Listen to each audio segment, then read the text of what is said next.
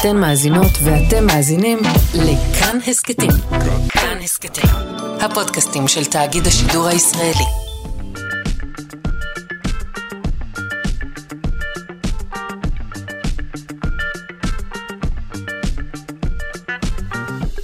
שלושה שיודעים. בוקר טוב למאזיני שלושה שיודעים, מגזין המדע והידע של כאן תרבות. מה בשעה הראשונה של יום זה ושבוע זה נשוחח על DNA בקורי עכביש. נשוחח על שיפור הקשב בילדי גן, עוד נציין כאן את יום הנשים והנערות במדע, ונסיים עם השנסון העברי. עורכת אלכס לויקר, מפיקה תמר בנימין, דימה קרנצוב על הביצוע הטכני. אני שרון קנטור, בואו נתחיל.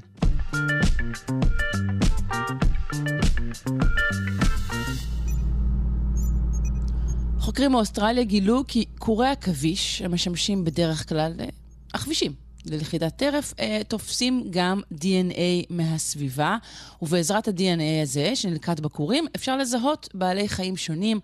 כולל למשל אה, מינים בסכנת הכחדה, וגם לנטר מערכות אקולוגיות. נשמע על כך מהדוקטור אפרת גביש רגב, מנהלת המדעית של אוסף האחבישנים הלאומי באוספי הטבע הלאומיים באוניברסיטת, באוניברסיטה העברית, וחוקרת סיסטמטית ואבולוציה של אחבישנים. שלום, בוקר טוב. בוקר טוב. כן, אז אה, אכן מנסים להתחיל ולנצל uh, יותר את uh, היכולות של הכבישים uh, ממשפחות מסוימות ליצור כורים, שבאמת, כמו שסיפרת, משמשות אותם ללכידת טרף, אבל יכולים, יכולות בהחלט לשמש אותנו uh, כדי לנטר מה נמצא בסביבתם.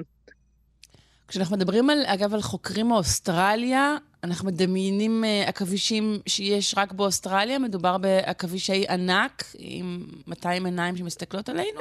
עכבישים כאלה רגילים? לא, לא 200, יותר משמונה אין, אבל כן, הם בהחלט התייחסו במאמר למינים שהם uh, uh, מצויים בעיקר באוסטרליה, אבל הם גם השתמשו בכורים של עכבישים שנמצאים גם במקומות אחרים בעולם, וגם המשפחות עצמם, עכבישים בוני רשתות גלגל, גם אם אין לנו את הענקים שנמצאים באוסטרליה, עדיין יש לנו הכבישים גדולים, כמו כסופי למשל, עכביש יפהפה שאפשר למצוא בכל הארץ, והרשתות שלו מאוד אה, דומות לרשתות של אה, הגלגל שהם השתמשו בהם.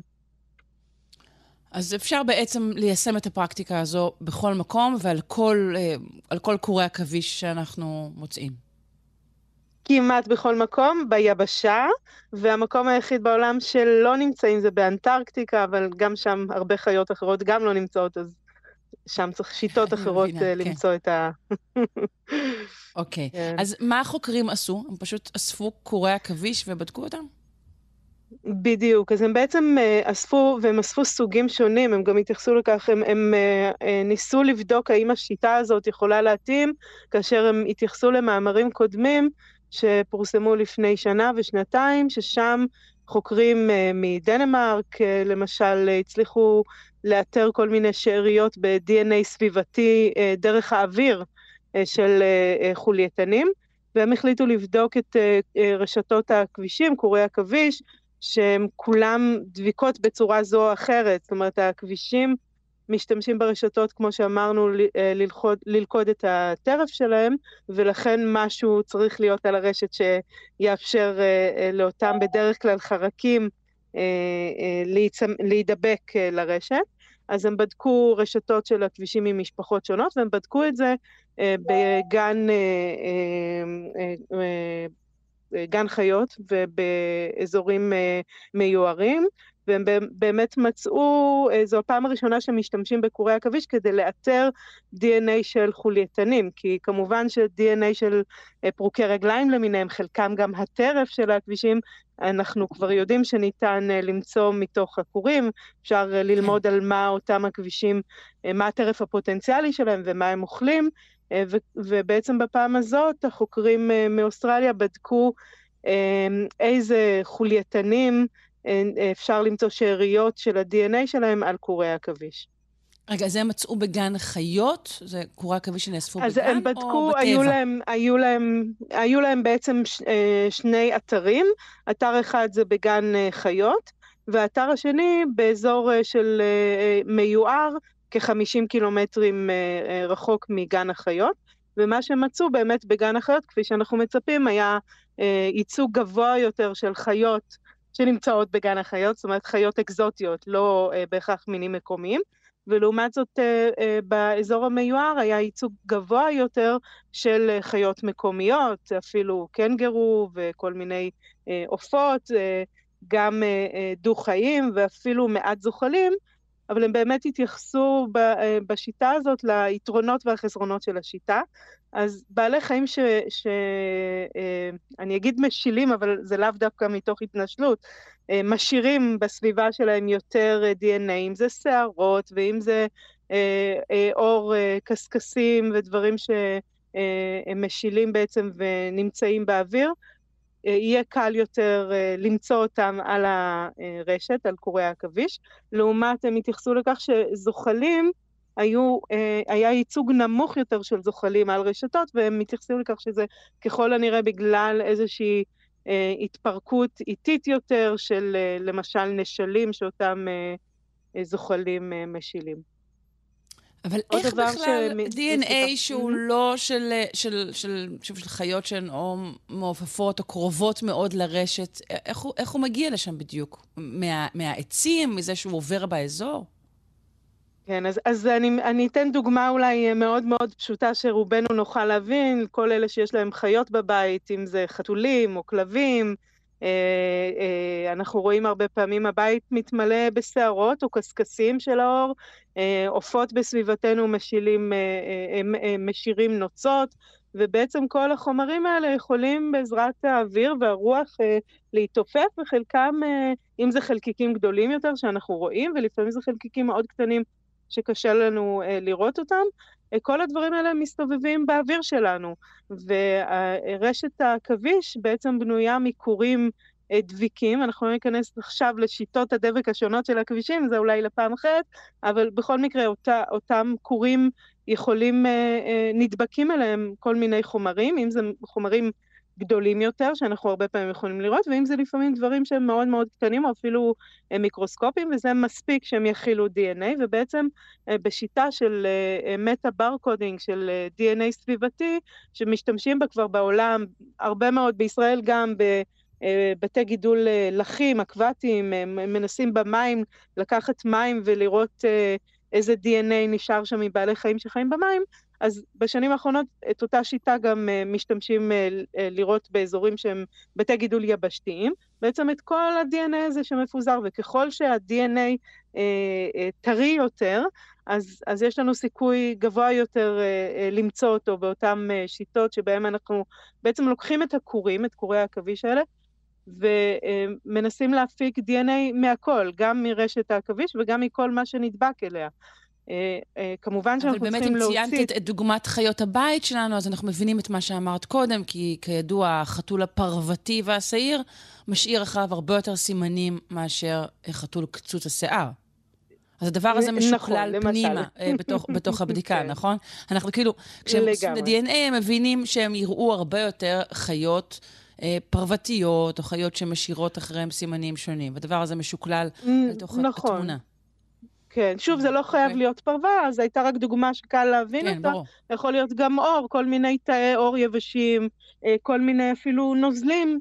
אה, עכשיו, היתרון של הכבישים, בעיקר הכבישים בוני רשתות גלגל, שרבים מהם אה, אה, בונים כל לילה או כל כמה לילות או כל יום, אם זה עכביש פעיל יום, את הרשת מחדש. זאת אומרת שמה שנדבק, הדבק הוא גם חזק יותר, הוא טרי, וכל מה שנדבק אה, לרשת הוא בדרך כלל דברים טריים יותר, שמסתובבים לנו באוויר.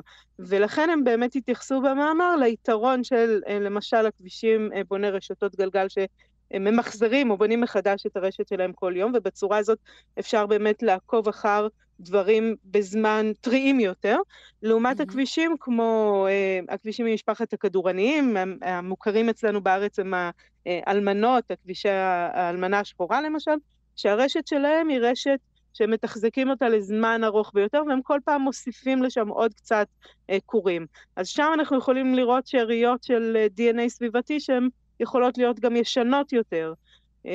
והם בהחלט מתייחסים לסוג הרשתות, אה, ולמיקום של הרשתות ולתנאי הסביבה כמובן של לחות, אם יורד לנו גשם או אם יש לנו רוחות חזקות או רוחות חלשות, כל הדברים האלה ישפיעו על מה ייתפס על הרשת, אבל הם בעצם אומרים בואו נשתמש באיזושהי מלכודת אה, שתופסת דברים שנמצאים באוויר, אה, ובצורה הזאת נוכל להעריך את, את מה נמצא בסביבה שלנו, שאנחנו צריכים לקחת בחשבון שזה לא תופס הכל, ושרשתות כן. מסוגים שונים, יתפסו כן, דברים שונים, ואיכות שונה.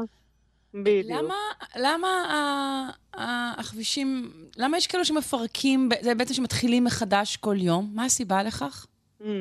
אז אה, זה גם תלוי uh, בסוג הרשת שלהם, כאשר הרשת היא, היא מאוד מאוד דביקה, אז בעצם מתקשר מאוד למה שאמרנו עכשיו, ויש לנו למשל הרבה אבק או חלקיקים גדולים יותר באוויר, הם ייתפסו על הדבק של הכורים, ואז המלכודת הזאת כבר לא תהיה כל לא כך טובה. יעילה. זה כמו להשתמש בדוץ, נכון. דבק דו צדדי, אחרי כמה זמן די, אתה צריך להיפטר ממנו. בדיוק, בדיוק. Okay. אוקיי. דבר נוסף שהוא מאוד חשוב, אמ, אותם הכבישים בוני רשתות גלגל, הרבה פעמים כשנתפסים חרקים קטנים על הרשת שלהם, אז הם לא, זה אוכל קטן, הם לא טורחים ללכת ולעטוף את הטרף בעוד כורים ולאכול אותו, אבל אם הם, כשהם, אה, אה, אה, לפני שהם בונים את הרשת החדשה, הם ממחזרים, הם אוכלים בעצם את הרשת ה- הישנה שלהם. בצורה הזאת הם מרוויחים גם עוד קצת מזון מתוך אותם חרקים קטנים שנתפסו על הרשת והם לא ניגשו לאכול אותם, והם גם ממחזרים, בעצם הכורים, כורי עכביש, הם בנויים, זה, זה חלבונים, זה חומר מאוד מאוד יקר, מאוד מבחינה אנרגטית, אז כאשר הם ממחזרים את הרשת, הם מרוויחים, יכולים להרוויח חלק מאותם חלבונים שהם השקיעו ביצירת הרשת הקודמת. תגידי, בלי, בלי לדעת, נגיד, לאיזה מין אה, כור שייך, אנחנו, מראש, אנחנו יכולים לזהות בכורי עכביש מאיפה הם הגיעו? לא קשור רק למין, נגיד לזהות האם הם מאזור אה, לח או יבש? זה, זה ניכר על הרשתות? אז הרשתות, מה שאנחנו יכולים יחסית בקלות זה להגיד עכביש מאיזו משפחה ולפעמים אפילו מאיזה סוג או מין יצר את הרשת, כי למשפחות מסוימות יש רשתות אופייניות, ולפעמים במקרים ספציפיים מאוד, גם לסוגים ומינים של הכבישים יש רשתות מאוד ספציפיות. אז זה משהו mm. שאנחנו בהחלט יכולים לדעת. עוד שימוש שנעשה בעבר ברשתות של קורי עכביש זה לנסות ולראות זיהומים כמו מתכות כבדות מהסביבה אה, ודברים כאלה שהם אה, בעצם הכבישים עצמם צוברים אותם, וכשהם מייצרים את הרשתות, יש לנו שאריות של אותם מתכות כבדות או זיהומים שונים, כמובן גם זיהומים סביבתיים, זאת אומרת, אותו, אנחנו מדברים על אה, DNA סביבתי, אבל אנחנו יכולים גם להסתכל על כל מיני חומרים שהם, שהם לא ביולוגיים, שהם נתפסים ברשת של העכביש. אז בעצם הרשת של העכביש המטרה של העכביש במהלך האבולוציה יצר את זה כדי לעשות איזושהי מלכודת לטרף, אבל זה לוכד עוד דברים נוספים מהסביבה. כן. Uh, יפה, מעניין מאוד, זה בכלל פלא, כל נושא הרשתות האלו, זה מדהים. Uh, דוקטור אפרת גביש רגב, מנהלת מדעית של אוסף הכבישנים הלאומי באוספי הטבע הלאומיים באוניברסיטה העברית, תודה רבה לך. תודה רבה, שיהיה יום שקט.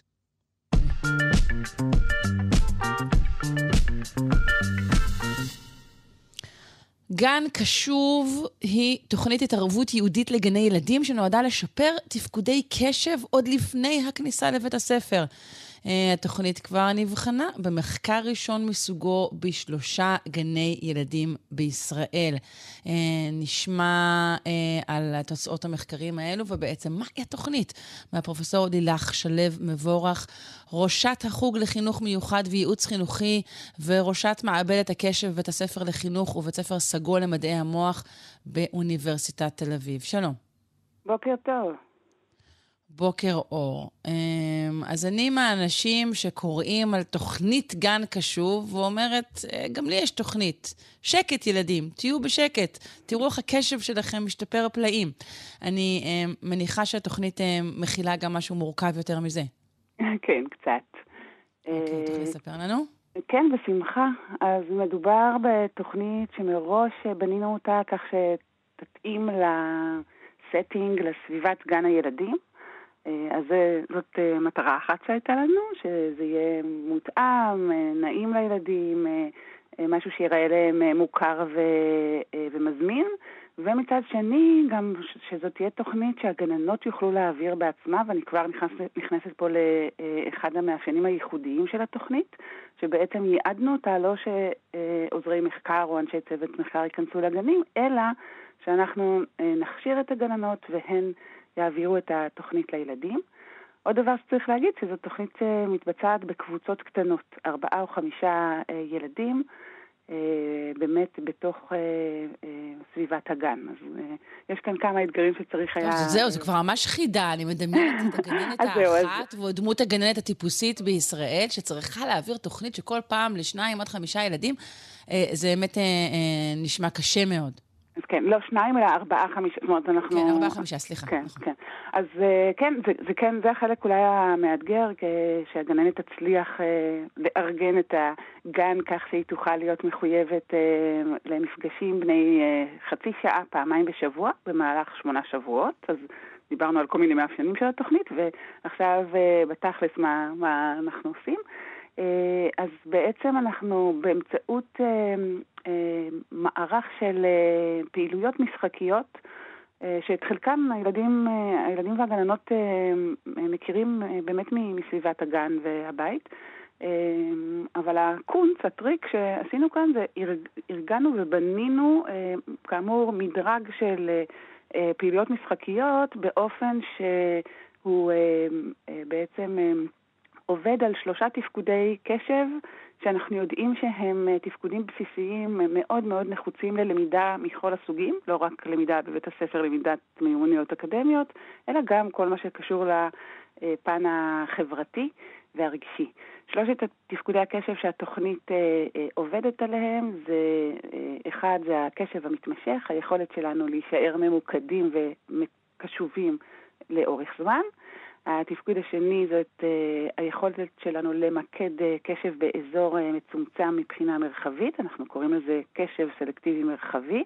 זה חשוב לנו לכל מיני, לכל מיני מיומנויות כן, שקשורות למעקב ויכולת לשים לב. אני מנסה לתרגם פשוט את השפה האקדמית יחסית שלך למה שקורה בגן. כלומר, היכולת להקשיב לשלושת חבריי בשעה שאנחנו משחקים, נגיד, באיזה לוטו חיות בסיסי, mm-hmm. בשעה שכל הגן מסביבי, כולם צורכים על ה, על ה, אחד על השני ומתפרקים על הרצפה? זאת הכוונה? את, את עכשיו דיברת על, על יכולת שהיא בעצם אה, משלבת בין, בין כל תפקודי הקשב, ואני רק אגיד את התפקוד. השלישי שהוא נורא חשוב, mm-hmm. וזאת היכולת לעכב תגובה. אה, שגם היא מאוד מאוד אה, משחקת תפקיד ממש במצב שאת תיארת. Okay. אוקיי. אה, ו- וכן, אנחנו מדברים באמת על, על פעילויות שדורשות מהילדים קודם כל להתנהל בקבוצה, וזה כבר אומר שכל ילד צריך להיות מסוגל להיות, להיות קשוב במה שהוא צריך לבצע, אבל גם לשים לב למה קורה, קורה לחברים שלו, לא לקפוץ אה, ברגע שהוא יודע את התשובה, אם מדובר בפעילות שהיא, את יודעת, מבוססת על, אה, על התור של כל אחד מהילדים. Mm-hmm. דברים באמת מאוד מאוד בסיסיים, אבל מאוד מאוד קריטיים להתפתחות של הילדים בגילאי הגן. ללא ספק, אני פשוט בינתיים, עד כמה שהצלחתי להבין את מה שאמרת, שוב, ולתרגם את זה יחסית לשפה שבאמת אני מבינה, יושבים משחק, יש תור לכל אחד, לא ניתן להתפרץ, לא להגיב למה שקורה סביב, כל הדברים האלו. זה דבר שצריך בשבילו תוכנית ייחודית? זה לא אה, מה שאמור להיות מוקנה לילדים אה, בבית ובגן באופן עקרוני, בלי משהו שהוא מוסדר כל כך? זה בהחלט משהו שאמור אה, לקרות ולהתפתח בכל הסביבות שבהן הילדים פועלים, אבל מה שקורה, כמו שאנחנו יודעים, לא, לא, בלא מעט מקרים ההתפתחות גם הקוגניטיבית, גם החברתית-רגשית של הילדים, היא, היא לא מתנהלת באופן האופטימלי מסיבות אה, מאוד מגוונות.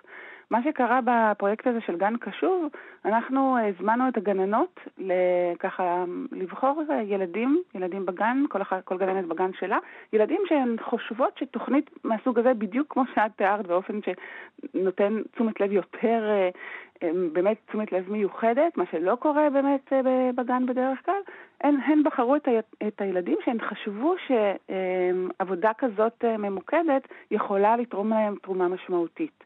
או במילים אחרות, ילדים שיש להם, שהן מבחינות בכל מיני קשיים שמאפיינים אותם, אגב, לאו דווקא קשיי קשב.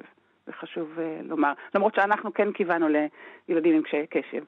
Uh, ו, ויש לא, לא מעט ילדים כאלה. כשמוציאים קבוצה כזו לצורך ה, ה, ה, המחקר או היישום, mm-hmm. מוציאים חמישה ילדים שיש להם uh, קשיים, או... ההפך, קבוצה מעורבת, נגיד, לא, אז, אז, שמבוסתים יותר ו... המחקר התחיל מההערכה שביצענו לכל ילדי הגן שהוריהם הסכימו שהם ישתתפו אה, אה, במחקר, אה, שלושה גנים כמו שאמרת בפתיח שלך, ואחר כך אה, ביקשנו מהגננות, בכל, אה, מאחר שזה באמת אה, אה, מאוד אה, לא פשוט שגננת תשב אה, עם חמישה ילדים אה, פעמיים בשבוע חצי שעה, אז אמרנו, אנחנו ניקח את הילד... הגננות בחרו את אותם ילדים שהם הרגישו שהם צריכים איזשהו ככה, את יודעת, איזושהי תשומת לב מיוחדת, איזשהו, כן. אה, איזושהי דחיפה קלה כדי, אה, כדי שיצליחו לממש את הפוטנציאל, כמו שאומרים אה, במקומותינו לאורך שנים. אה, ואלה היו ילדים ש, שאיתם, אה, שאיתם הם, הם עבדו. אה, הבחירה של הילדים כשמדובר בפעילות קבוצתית היא קריטית. אה, כי כמו שאמרנו, זו צריכה להיות פעילות שמתרחשת אה, אה, בצורה טובה והרמונית כן. ככל האפשר. לא, אבל לכן שאלתי מבחינתך כחוקרת, האידיאל לקבוצה המצומצמת הוא שהיא תורכב אך ורק מילדים כן, שיש כן. להם קושי מסוים, או שדווקא צריך שמה, כמו שמקובל בחלוקה לקבוצות בחינוך, שנותנים עוגן של ילד אחד או שניים שיודעים שהם יחזיקו את שאר הקבוצה, כי הם אין להם אה, בעיות בתפקודי הקשב. לא, זאת אומרת, כולם יכולים להיות, נכון, אה, או נכון. אפילו רצוי שיהיו ילדים שחווים בעיה כלשהי. נכון, אבל, אבל באמת אה, פה ממש זרמנו עם הגננות, בעוד שאנחנו כיוונו לילדים עם אה, קשיי קשב, הלכנו mm-hmm. לגמרי עם הגננות, אה, שממש עמדו על שלהן ואמרו, כן. תנו לנו לבחור את הילדים, כן. אה, גם כשהראינו להם שחלק מהילדים שהם בחרו, זה לא ילדים שיש להם אה, קשיים בתפקודי הקשב הבסיסיים, אלה שהתוכנית בעצם מאמנת. וזה כן נקודה okay. אוקיי. מאוד, אה, מאוד מעניינת. בדרך כלל אנחנו לא סוטים מהפרוטוקול המחקרי שלנו, ופה okay. אוקיי. פה עשינו את זה, כי, כי באמת זה היה מחקר עם מאפיינים אה, קצת אה, ייחודיים גם עבורנו. אז בוא תתארי לי בקצרה מה כן. יש באותה חצי שעה בדיוק, מה עושה הגננת עם אה, אה, הרביעייה או החמישייה הזו? אוקיי, okay, אז אחרי שהגננת עוברת אה, הכשרה ייעודית לדבר הזה, אה, היא בעצם, החצי שעה בנויה משלוש פעמים עשר דקות. אה, כל עשר דקות מוקדשות לפעילות אה, אה, שמאמנת את אחת משלושת תפקודי הקשר, וזה יוצר בעצם שילוב בין פעילויות שהן ככה יותר, נגיד הפעילות של עיכוב תגובה יכולה לערב מין משחקים כאלה שיש בהם קצת אפשרות לתנועה מוטורית, לאו דווקא לא יושבים מסביב לשולחן בהכרח. אה, הפעילות, אה, פעילויות של קשב סלקטיבי מרחבי הן כן פעילויות שדומות יותר למה שילדים עושים, את יודעת, ב, כשהם יושבים על דפי עבודה, אבל שוב, בצורה אה, שהיא הרבה הרבה יותר ייעודית ומכוונת לאותה יכולת למקד קשב באזור מצומצם לצורך העניין, והפעילות שמאמנת קשב מתמשך היא גם בעלת אופי שונה, ולמשל עשינו שימוש בהאזנה לשיר שהילדים אה, מכירים או למדו להכיר והיו צריכים להגיב רק, ל, אה, רק לגירועי מטרה. אה, מה, שמב... מה שדורש מהם להישאר כן קשובים לאורך מספר דקות, בואי תסבירי להגיד... לנו למה הכוונה, לשים לב למה, למילה מסוימת, כן, לנגינה כן, מסוים? כן, זה גירוי מטרה? ממש אוקיי. ככה, אפשר לדמיין שיר כמו לדוד משה הייתה פרה. אוקיי, אוקיי וצריך, הילדים צריכים, נאמר, למחוא כף, או להרים יד או לעשות איזה תנועה, עשינו, mm. שיחקנו, יש שם ממש תנועה, אה, אה, תנועות של שפת הסימנים, אז ככה גם הילדים נחשפים לעוד איזה אה, פן נחמד, הם לומדים לסמן כמה מילות מטרה. ככה שבאמת באמת התאמנו את הפעילויות שהן בדרך כלל פעילויות לילדים יותר גדולים. זה צריך, חשוב להגיד שאת גן קשוב עשינו אחרי שיש לנו באמת אה, שנים ארוכות ניסיון בפיתוח ומחקר של תוכניות אה, אימון קשבי ממוחשבות לילדים קצת יותר אה, מבוגרים ולמבוגרים. כך שהתוכנית מבוססת מבחינה תיאורטית על, גם על תיאוריה וגם על מחקר שנעשו ב, באמת בתוך, על תוכניות מאוד שונות, כי תוכנית ממוחשבת יש לה מאפיינים מאוד מאוד שונים מתוכנית מהסוג הזה של גן קשוב. וה... ולכן גם יש לנו פה כן, ככה... כי זאת מלמדת גם את להקשיב לאחר ולסנן... נכון, uh, נכון והיא מאוד, uh, היא מאוד אקולוגית, היא, היא באמת באמת מותאמת למה שקורה בגן הילדים. כן, מה שקורה היום. זה סוכם בהצלחה, נכון? נכון, נכון המחקר הראשון, הראשוני שעשינו, כן, העיד על שיפורים משמעותיים בתפקודי הקשב השונים של הילדים שעברו את התוכנית. אחרי כמה זמן זה נבדק?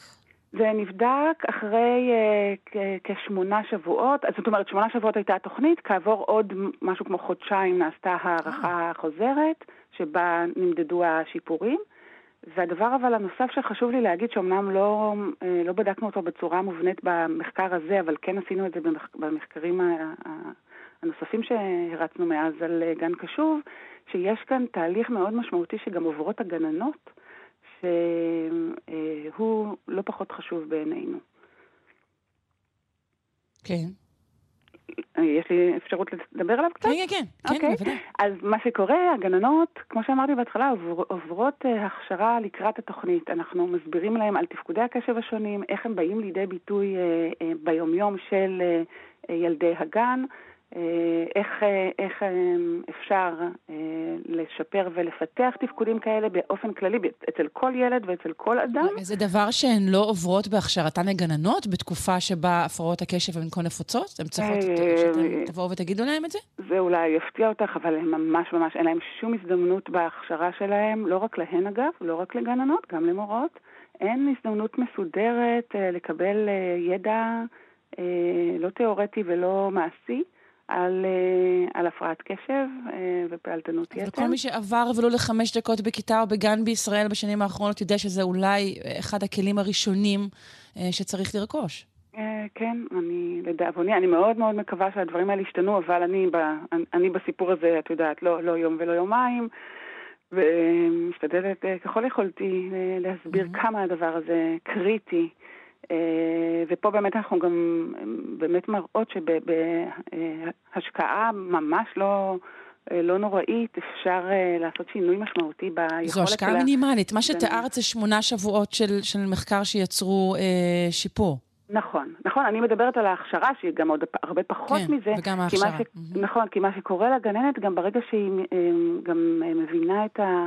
את המקור uh, לקשיים ומצליחה, היא בעצם מצליחה ליישם את הידע שהיא רוכשת כבר בהתבוננות שלה, בהתנהגות של הילדים. אז חלק מהשיפורים עוד נובעים, עוד בלי קשר אפילו לתוכנית ההתערבות, מעצם זה כן. שהיא מצליחה uh, להבין טוב יותר את המקורות האפשריים של uh, קשיים מגוונים, אגב, של ילדים בגילאי הגן. כן. טוב, יכולנו עוד uh, להפליג ולתהות על הסיבות באמת uh, המגוונות uh, לבעיות ולתפוצתן הרחבה, אבל זה אולי בשיחה אחרת. אז uh, בהצלחה עם תוכנית גן קשוב, פרופ' לילך שלו מבורך, uh, ראשת החינוך, החוג לחינוך מיוחד וייעוץ חינוכי, וראשת מעבדת הקשב בבית ספר לחינוך ובית ספר סגול למדעי המוח באוניברסיטת תל אביב. תודה רבה.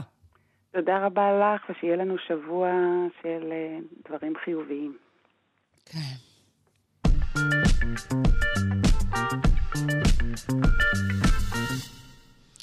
היום בדיוק מצוין, היום הבינלאומי לנשים ונערות במדע. Uh, המטרה שלו היא לקדם נשים בתחומי המדעים שבהם הן עדיין בגדר מיעוט. אנחנו רוצים לנצל את היום הזה כדי ללמוד על שלוש מדעניות פורצות דרך. נגיד בוקר טוב ליהונתן ברקהיים, פיזיקאי ממכון דוידסון לחינוך מדעי. שלום. בוקר טוב שרון, בוקר טוב למאזינים ולמאזינות. אה, נכון, כן. אה, יפה שציינת את המאזינות. אנחנו אה, לא תמיד בתוכנית זו מקפידים על שימוש כפול, אבל אנחנו תמיד זוכרים את המאזינות גם כשאנחנו פונים בלשון זכר. אז בוא, מהו קודם כל היום הזה, היום הבינלאומי לנשים ונערות במדע? מתי התחילו לציין אותו? לפני פחות מעשר שנים, ב-2015, אמ, בעצם ראו סטטיסטית וידוע כבר די הרבה זמן שמבחינה עולמית, פחות מ-30% מהחוקרים במקצועות ה-STEM, מה שנקרא, שזה מדעים, טכנולוגיה, הנדסה ומתמטיקה, אז אה, הם בעצם אה, משתייכים למין הנשי. אה, ובישראל הנתונים לא מעודדים בהרבה, פחות או יותר המספרים די דומים.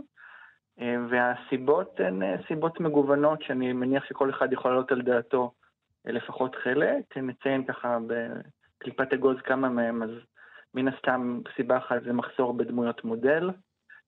אפשר ללכת 30-40 שנה אחורה ולראות שכמות החוקרות במדעי הטבע והנדסה, באמת היה אפשר לספור על, על כמה ידיים בלבד. פערים היסטוריים, זה כנראה, זה ה-obvious מה שנקרא, ואפליה שקיימת גם היום, אין מה לעשות, ומה שקורה שבאמת מתוך אלה שכבר הולכות ללמוד מדעי הטבע והנדסה. איז, איזו אפליה קיימת היום? שוב, אנחנו לא מדברים על אזורים שעדיין, אתה יודע, נאבקים מדינות מתפתחות או דברים כאלה. במדינה מערבית היום עדיין יש אפליה? יש אפליה, אני חושב שהוא אולי פחות ממוסדת מבעבר. וגם בעבר זה כנראה, זה מן הסתם נבע מחוסר מודעות ומפערים חברתיים והיררכיים.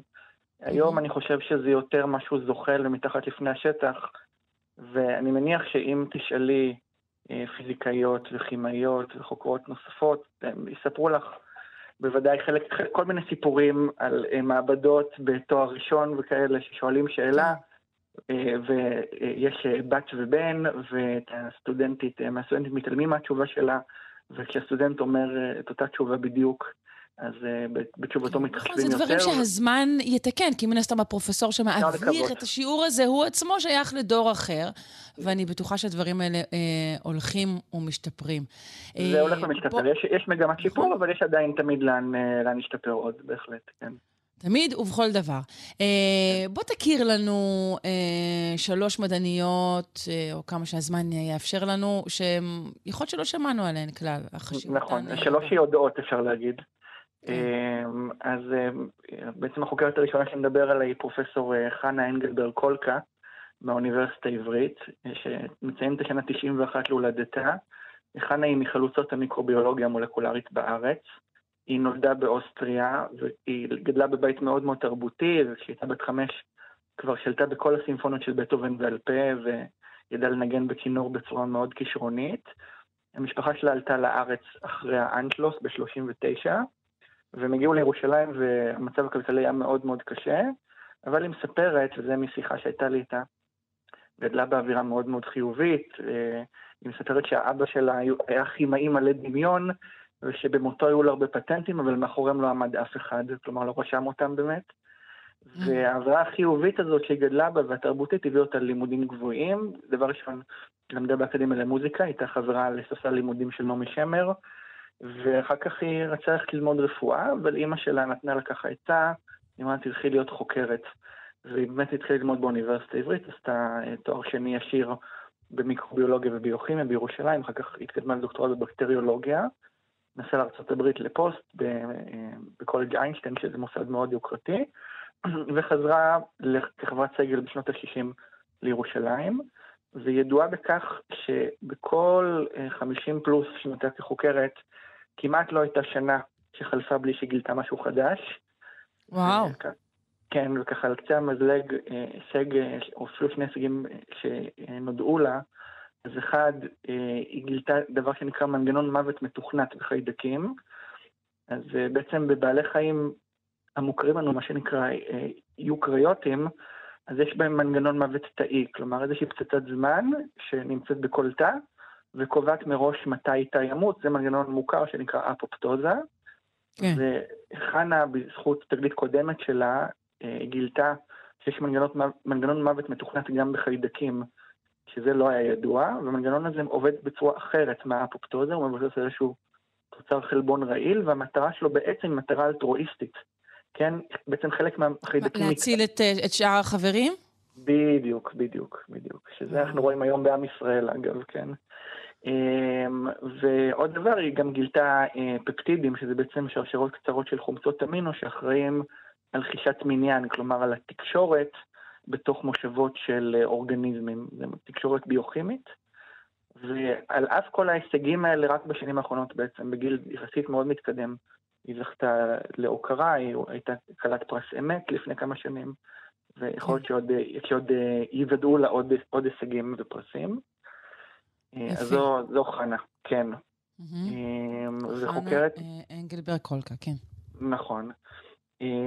וחוקרת נוספת, שיש לה שם ככה מאוד מפורסם, אבל בטח אף אחד לא שמע עליה מבין צופינו, אולי מעטים, זאת יוניס ניוטון פוט. אבא שלה קראו לו אייזניק ניוטון, כמו האיש והתפוח, כן? אבל הוא היה בכלל חוואי אמריקאי, שהיו לו 11 ילדים, 11 ילדים, ויוניס הייתה אחת, אחת מה, מהילדים, והיא נולדה בתחילת המאה ה-19. באמת תקופה מאוד מאוד שמרנית בארצות הברית. נשים עוסקות במקצועות מסורתיים, בהוויה המשפחה ובבית, ויוניס ניוטון הגיעה למוסד שחשב קצת אחרת, זה היה סמינר לנשים בניו יורק, והיא עודדה במסגרת הלימודים שלה להצטרף להרצאות מדעיות בקולג' שהיה ליד. שם היא הכירה את הסופרג'יסטית, את פעילת זכויות הנשים אמה וילארד, והיא למדה, בזכות, בזכותה היא למדה בוטניקה. כי אחותה כתבה ספר על בוטניקה, וככה בעצם התחילה להתעניין במדע, אבל היא סוג של שמה את החלום הזה בצד. היא התחתנה עם עורך דין, ודרך בן זוגה היא הכירה איזושהי פעילה נוספת בולטת לזכויות נשים שקראו לה אליזבת סטנטון. ואותה אליזבת ארגנה את ועידת סנקה פולס, שהייתה הוועידה הראשונה בהיסטוריה שטבעה זכות הצבעה לנשים. והזוג ניוטון פוט, הם בעצם התחילו להיות מעורבים בעניין זכויות נשים, ו... וגם אפילו חתמו על ההצעה הראשונה שיצאה מהוועידה הזאת. ובאמצע שנות ה-40 של המאה, המאה ה-19, הקימה מעבדה ביתית. היא רצתה לעשות כל מיני ניסויים שונים בכימיה, למרות שלא הייתה לה השכלה פורמלית בתחום. התעניינה בח... בקשר שבין גזים לבין אגירת חום, חום מהשמש. אז היא פשוט הציבה מתחת לשמש גלילי זכוכית ובתוכם מדחומי כספית. וכל גליל היה הרכב אחר של גזים. ותנחי מה, מה היא מצאה? מה היא מצאה? מה היא מצאה? היא מצאה בעצם ששני גלילים מתחמים יותר מאחרים. אלו גלילים, גלילים שבהם יש אוויר לח, וגליל נוסף שיש בו פחמן דו-חמצני, כן? אז היא בעצם גילתה את אפקט החממה הרבה הרבה אה, לפני שהוא נודע בציבור הרחב. או את יודעת מה, בעצם אם אני רוצה... היא הצליחה לפרסם את זה? זה דבר שפורסם? כן. אז, אז זה פורסם רק בערך אחרי 10 או 15 שנים. ואם אני רוצה יותר מדויק, אז למעשה זה כבר היה ידוע במובן מסוים, אבל מי שלקח על זה לקרדיט זה המדען צרפתי בשם פוריה, שאני מניח שכל כן. שומענו פיזיקאים ומתמטיקאים מכירים, ו, ובעצם אה, היא, היא פרסמה את זה ב-1856, אבל סירבה להציג את זה בכנס של האגודה האמריקאית למדע, עד היום לא יודעים למה, ואחד מגדולי מדעני אמריקה, שקוראים לו ג'וזף הנרי, הציג את זה במקומה. ומעבר לזה, הייתה גם ממציאה מאוד מעניינת, היא המציאה אה, מכונה לייצור אה, נעליים ומכונה חדשנית לייצור נייר, ואפילו גלגיליות. תחשבי באמצע המאה ה-19 המציא גלגיליות. ורק לפני וואו. 15 שנה גילו את העבודה שלה מחדש. ומאז היא זכתה להכרה אבל אתה חושב שהעבודה שלה, נגיד, בלי הגילוי של פוריה, יש, יש בה משהו שהוא... מעבר למי היה הראשון פה, נגיד, יש בה משהו שהוא, שהוא אמ, לא יודעת, מעשיר כן. אותנו אה, בתחום של אפקט החממה, שלא היינו יודעים אה, בלעדי? אני, אני לא יודע אם לא היינו יודעים, אבל אני חושב שזה מאוד מרשים שמישהי שהיא בסך הכל מגיעה ממעמד הביניים, כן, ועל בסיס של ניסויים ביתיים וללא השכלה גבוהה פורמלית, הגיעה להישג כזה, אני חושב שזה די מרשים בהסתכלות היסטורית. ומי ש... לא, זה מרשים, רק אנחנו, אתה יודע, אנחנו פה במדע, אנחנו בעניין של ההישגים המדעיים, ולא בעניין של, אה, אתה יודע, יופי, כל הכבוד. אני, לא יודע, אני לא יודע אם הייתה מקבלת פרס נובל, אבל כן. uh, בהחלט אני חושב שיש לה, מקום היסטורי שחשוב להזכיר, בעיקר בשל הנסיבות. אה, כן. סיפור מעניין. אז יוניס ניוטון פוט. נכון. בוא באמת בדקה ספר לנו על החוקרת הנוספת. אז החוקרת הנוספת שמה מלבה פיליפס. שנולדה לפני אה, מאה ומשהו שנים, היא שאפה לעסוק בחינוך מגיל צעיר, וכשהיא התגלגלה לספסל הלימודים בתור מישהי שרצה ללכת לתחום החינוך, אז תוך כדי, ככה ביד המקרה, היא הגיעה להרצאה של אה, פיזיקאי מחלוצי הקוונטים, ומשם היא הגיעה לכל, לברקלי, לאוניברסיטת ברקלי, התחברה עם אופנהיימר המפורסם, נהייתה תלמידה שלו, הפכה לפיזיקאית גרעין, ולא עסקה בזה כל כך הרבה שנים. מה שקרה שבעצם עם אה, עלייתו של עידן המקארתיזם בארצות הברית, היא נחקרה על ידי הסנאט, בוצע לה שימוע, בדומה אגב לאופנהיימר, כמו שאנחנו יודעים מהסרט. Mm-hmm. בשימוע היא, כשאמרה את זכות השתיקה, בעצם נחשדה כקומוניסטית, היא באמת הייתה קומוניסטית, לא עשתה בזה באופן פעיל, ומה שקרה שבעקבות השימוע הושעתה ממשרתה, ועשתה מהלימון לימונדה, ובמהלך חמש שנות אבטלה היא פיתחה תוכניות לימוד וניהלה, אה, ובעצם אה, אה, הובילה פיתוח של סילבוסים חדשניים בתחומי הפיזיקה, והספרים שלה והכתבים שלה הפכו להיות באמת שם דבר בארצות הברית, בעיקר בתקופת המלחמה הקרה ומרוץ החימוש, שם לימודי המדעים והוראת המדעים הלכו וצברו תאוצה. אחר כך היא הוחזרה לאקדמיה ונאלצו להתנצל בפניה, והיא באמת סיימה את חייה כאחת מהמחנכות הגדולות למדע ש... שידעו בארצות הברית ובכלל בעולם. זו מל ופיליקס. בעצם ההתנכלות בתקופה הזו של המקרטיזם דחפה אותה לחינוך, ו...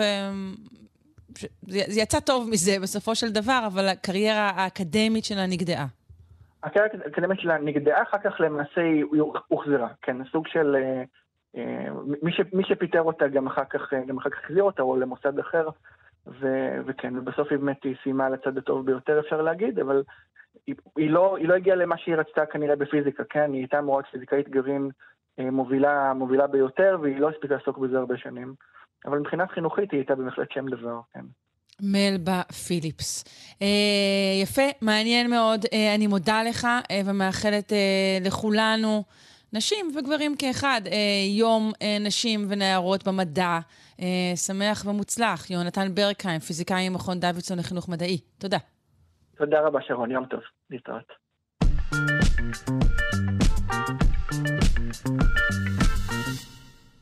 אנחנו עם הקתדרה למוסיקה של הפרופסור משה זורמן, מלחין מנצח ומייסד הקתדרה למוסיקה בשיתוף דוקטור אסטרית פלצן. שלום, בוקר טוב. שלום, בוקר טוב. נו, אז היום, בעקבות הטקס עם הנשיא מקרון בפריז, כהזדהות עם החטופים ועם המאבק שלנו בעזה, נזכרנו בברית התרבותית שהייתה קיימת בין צרפת לישראל. כל זה לפני שהרוקנרול כמובן האמריקאי פלש לחיינו והפך לגורם המרכזי המשפיע על היוצרים הישראלים בארץ. אבל שנות החמישים והשישים היו תקופות שבהן אומני ישראל נשאו עיניהם אל פריז. מיטב הזמרים הישראלים הופיעו באולם אולימפיה. חלונות הגבוהים, יפה ירקוני, הדודאים, נחמה הנדל, נעמי שמר עברה להתגורר בפריז. מיטב הציירים והפסלים נסעו לפריז, בירת התרבות של לאחר מלחמת העולם השנייה. והשאלה, מה אהבנו כל כך בזמר הצרפתי של התקופה ההיא? אז יש כמה נקודות אה, שנדבר עליהן. א', תרבות השירה בקבוצה. לא הסולן הוא הכוכב, אלא הקבוצה ששרה כאיש אחד. בארץ אנחנו זוכרים את הלהקות הצבאיות, השלישיות, בהצמדים. בפריז, הקומפניון דה לה שנסון והאחים ז'אק. מה עוד אהבנו? אהבנו את יחסי הטקסט והמוזיקה. העדפה של שירי משוררים על פני פזמונאות פשוטה. החשיבות של הטקסט. כל טקסט, כל משנסון הוא בעצם סצנה תיאטרלית קטנה. כל זה מאוד קסם ליוצרים בזמר העברי. ודבר אחרון... דווקא כשאני חושבת על, על, על שנסון, אני כן מדמיינת מישהו, אדם, אתה יודע, שר לבד, דווקא דמותו של שנסונייר כזה, שלא חשבתי על שירה קבוצתית, זה מעניין. כן, מעניין, אבל אנחנו נראה תכף שהחלק מהגדול מהחומר שנלקח לארץ היה דווקא החומר של הקבוצות האלה, הצרפתיות ששרו. מאוד אהבנו את זה שאיך הם שרים ביחד, בלכידות. אנחנו בתקופה עדיין שלפני אני, אני, אני, אלא אנחנו, אנחנו, אנחנו. זה היה.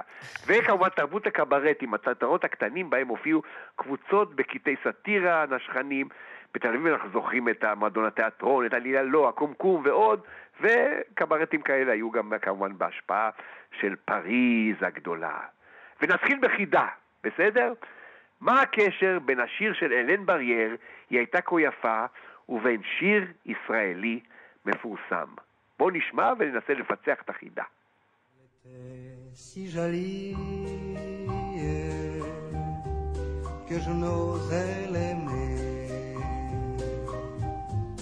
Elle était si jolie, je ne peux l'oublier.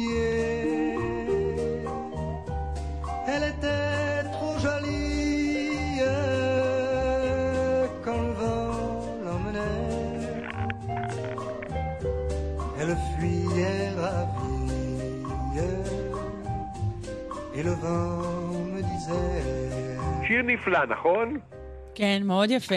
מה הקשר בינו ובין שיר ישראלי? אז אני אשאיר לך, אני אפצח את החידה עבורך.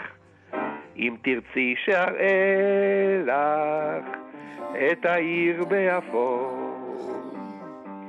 בואי ונטייל בה על אבני מרצפות. דום נישא את עינינו ליונים שאפות. אם תרצי שאראה לך כמובן את העיר באפור. מסתבר שנעמי שמר כתבה את מילות השיר העיר באפור כשהייתה בפריז לפי אלטסי ז'וליה. ורק אחר כך היא החליטה, בחייך, בוא נעבור ונעשות את המילים בעברית, והעיר באפור, שהיא פריז, הופכת להיות העיר שחיכתה לנו בבתים לבנים, תל אביב. ואז זה הפך להיות השיר המפורסם, אבל זה התחיל בתור ממש לכתוב את הטקסט לפי המנגינה של אה, אלן ברייר. ואם כבר אנחנו מדברים על השנים האלה של נעמי שמר, אז שהיא הקדישה באמת לחיות בפריז ולהכיר את החומר הזה בעל פה, היא לוקחת את השיר הנפלא של המשורר ז'אק פרוור והמלחין ז'וזף קוסמה על ברברה. שיר המספר על זוג אוהבים שנזכרים בעיר ברסט, העיר שנהרסה בעקבות המלחמה, וכך גם אהבתם. ואיב מונטן שר, נא זכרי ברברה, זכרי את חיינו ואהבתנו, לפני שהגיעה המלחמה והרסה את הכל.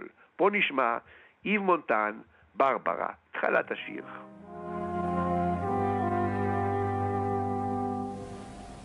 Rappelle-toi, Barbara, il pleuvait sans cesse sur Brest ce jour-là et tu marchais souriante, épanouie, ravie, ruisselante sous la pluie.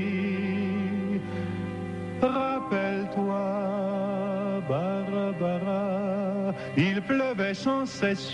את השיר הזה נעמי שמר מתרגמת, אה, נכון? היא בעצם מתרגמת ולוקחת את ה... היא מתרגמת אותו, ולוקחת אותו ושרה אותו בעצמה בשלמותה. השנה 1981, התקליט הוא על הדבש ועל העוקץ, ליד הפסנתר עבדכם משה זורמן, באותה תקופה הייתי המנהל המוזיקלי של כל התקליט. בוא נשמע איך נעמי שמר שרה על ברברה בעברית.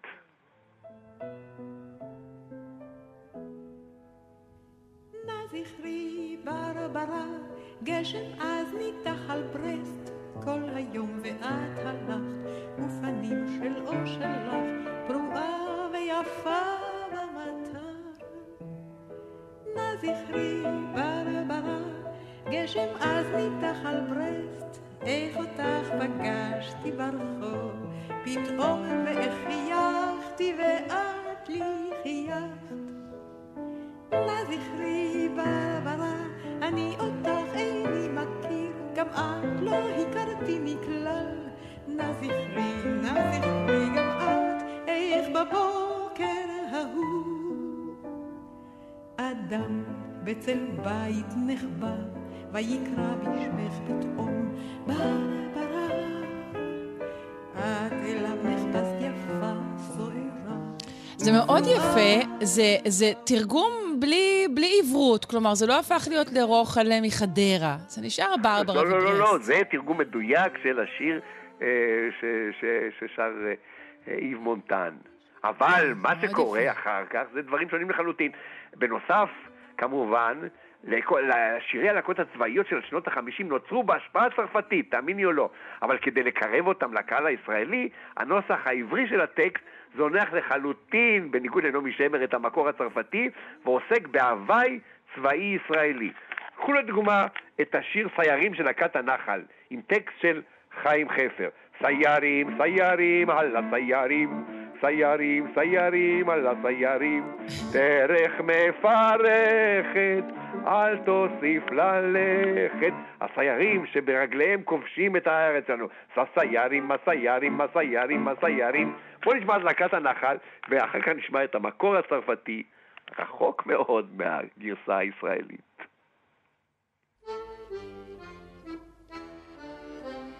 אנו כיתת סיירים הולכים בוודיות ובהרים. שמש מלמעלה בוערת, יורד הערב, הרוח נח בין השיחים, ורק אנחנו עוד הולכים. אנו היטב מכירים את דרך הנחש על יצורים. דרך ציפור בשמיים, בורות המים, האבנים והעצים, הכוכבים הנוצצים. סיירים, סיירים, הלאה סיירים.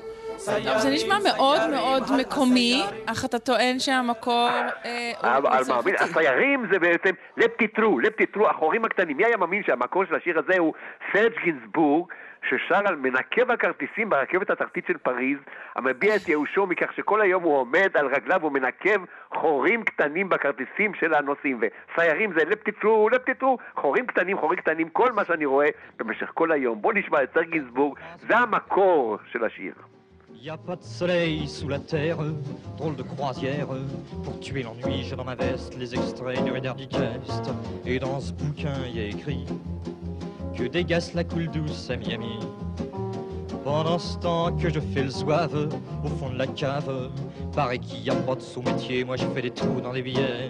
Je fais des trous, des petits trous, encore des petits trous, des petits trous, des petits trous, toujours des petits trous, des trous de seconde classe.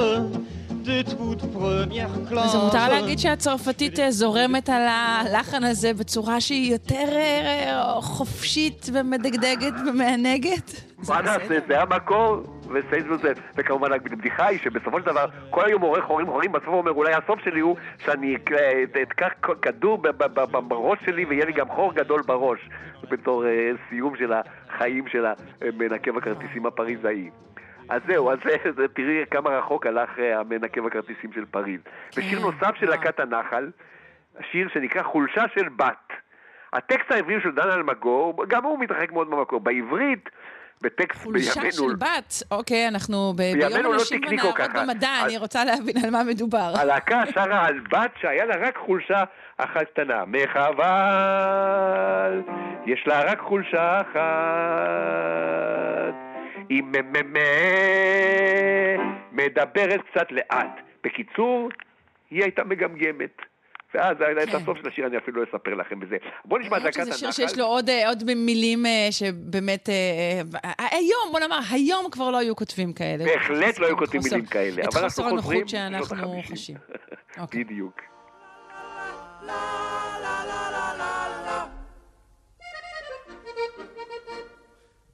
בקיבוץ, בבנות, בכמות, אך ישנה נערה, נערה מתוקה, יש לה פר, יש לה פר, לפרצוף די חמוד, וגם פי, פי, פי, פי, פי, פיגורה דקה, יש לה... רגע, זה מנסה לחכות בעצם גמגום, הדבר הזה? בדיוק, יש לה פה, פה, פה, פה, לחולשה וחולצי. אוקיי, כלומר זה גם מנסה לחכות גמגום וגם מדבר על הפיגורה הדקה והבנות בכמות. והכי, הכי כמובן לא מתאים זה, שמה בעצם אה, גרם לה להפסיק לגמגם? שהתחתנה עם איזה בחור ואחרי החתונה היא כבר לא הפסיקה לדבר. כך מסתיים השיר. וואו. כן. מאורו אז יקפוץ. מציגה זוג רגליו עוללה עם נאות. ושוקה ושוקה ושוקה את בבוץ וכשהיא בשבת. אוקיי, אה, בוא נשמע, בוא נעבור למקור. תאמיני או לא, המקור של השיר הוא להקת קברית צרפתית מפורסמת שנקרא אחים ז'אק. התמחתה בשירים קומיים. הם שרים בעצם שיר על השח הפרסי שמנסה לנטוע עצים בגינתו וכל פעם שהוא חופר באדמה מזנה קילוח של נפט למרבה ייאושו. אז חולשה של בת הפך להיות שש-שש-שש, שש-שש זה השח הפרסי שלא יכול לנטוע עצים בגנו כי יש לו יותר מדי נפט באדמה. בוא נשמע. אז uh, ניפרד לפני שנשמע את זה. פרופסור משה זורמן, כרגיל, תודה רבה לך להתראות. גם על המסע הזה הבוקר. להתראות. Mais Marguerite, c'est Mimi, c'est Mimi, c'est Milia, le pacha, cha cha avait bien le cafard des pépés, des pépés, des pétroles, il était ceinturé, car son rêve, c'est un pacha, d'armes, jamais devant son bâtard, son palais. Chaque fois qu'il creux, creux, qu'il creusait des trous, trous, pour trou, trou, pour trou, trou, là, tout. Pour trouver un fifi, un fifi, filet d'eau, du pépé, du pétrole, jaillissait pour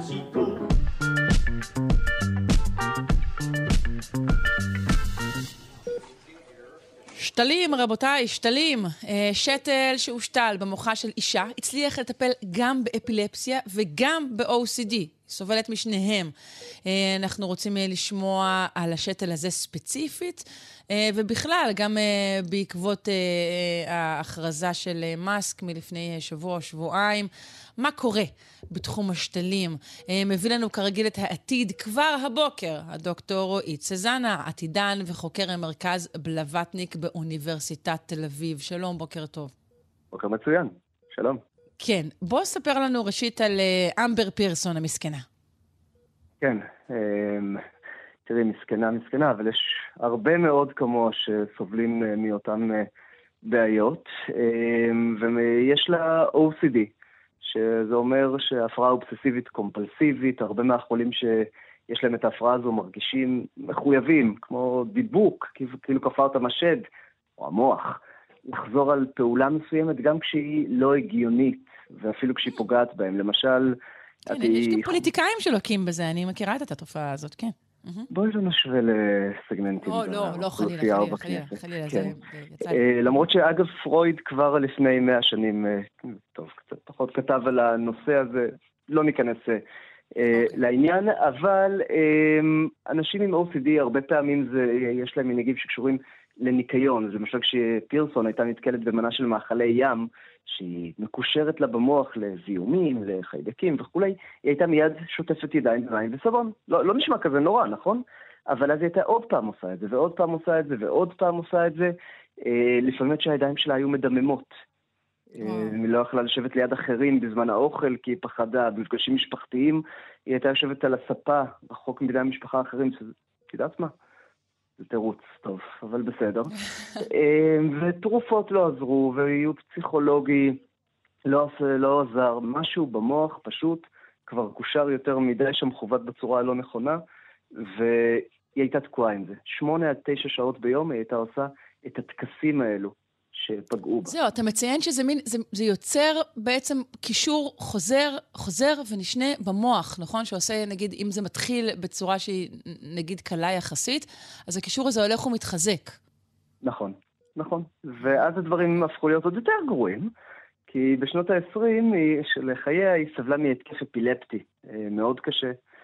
אמ, והרופאים אמרו שבואו נטפל בה בטכניקה שאגב היא יחסית עתיקת יומין, כלומר כבר בקלות בת עשרות שנים, שנקראת גרייה בעמקי המוח. זה אומר להשתיל אלקטרודה עמוק במוח, אה, והאלקטרודה הזו יכולה לתפקד שם כסוג של קוצב לב, שהיא עוקבת אחרי הפעילות המוחית.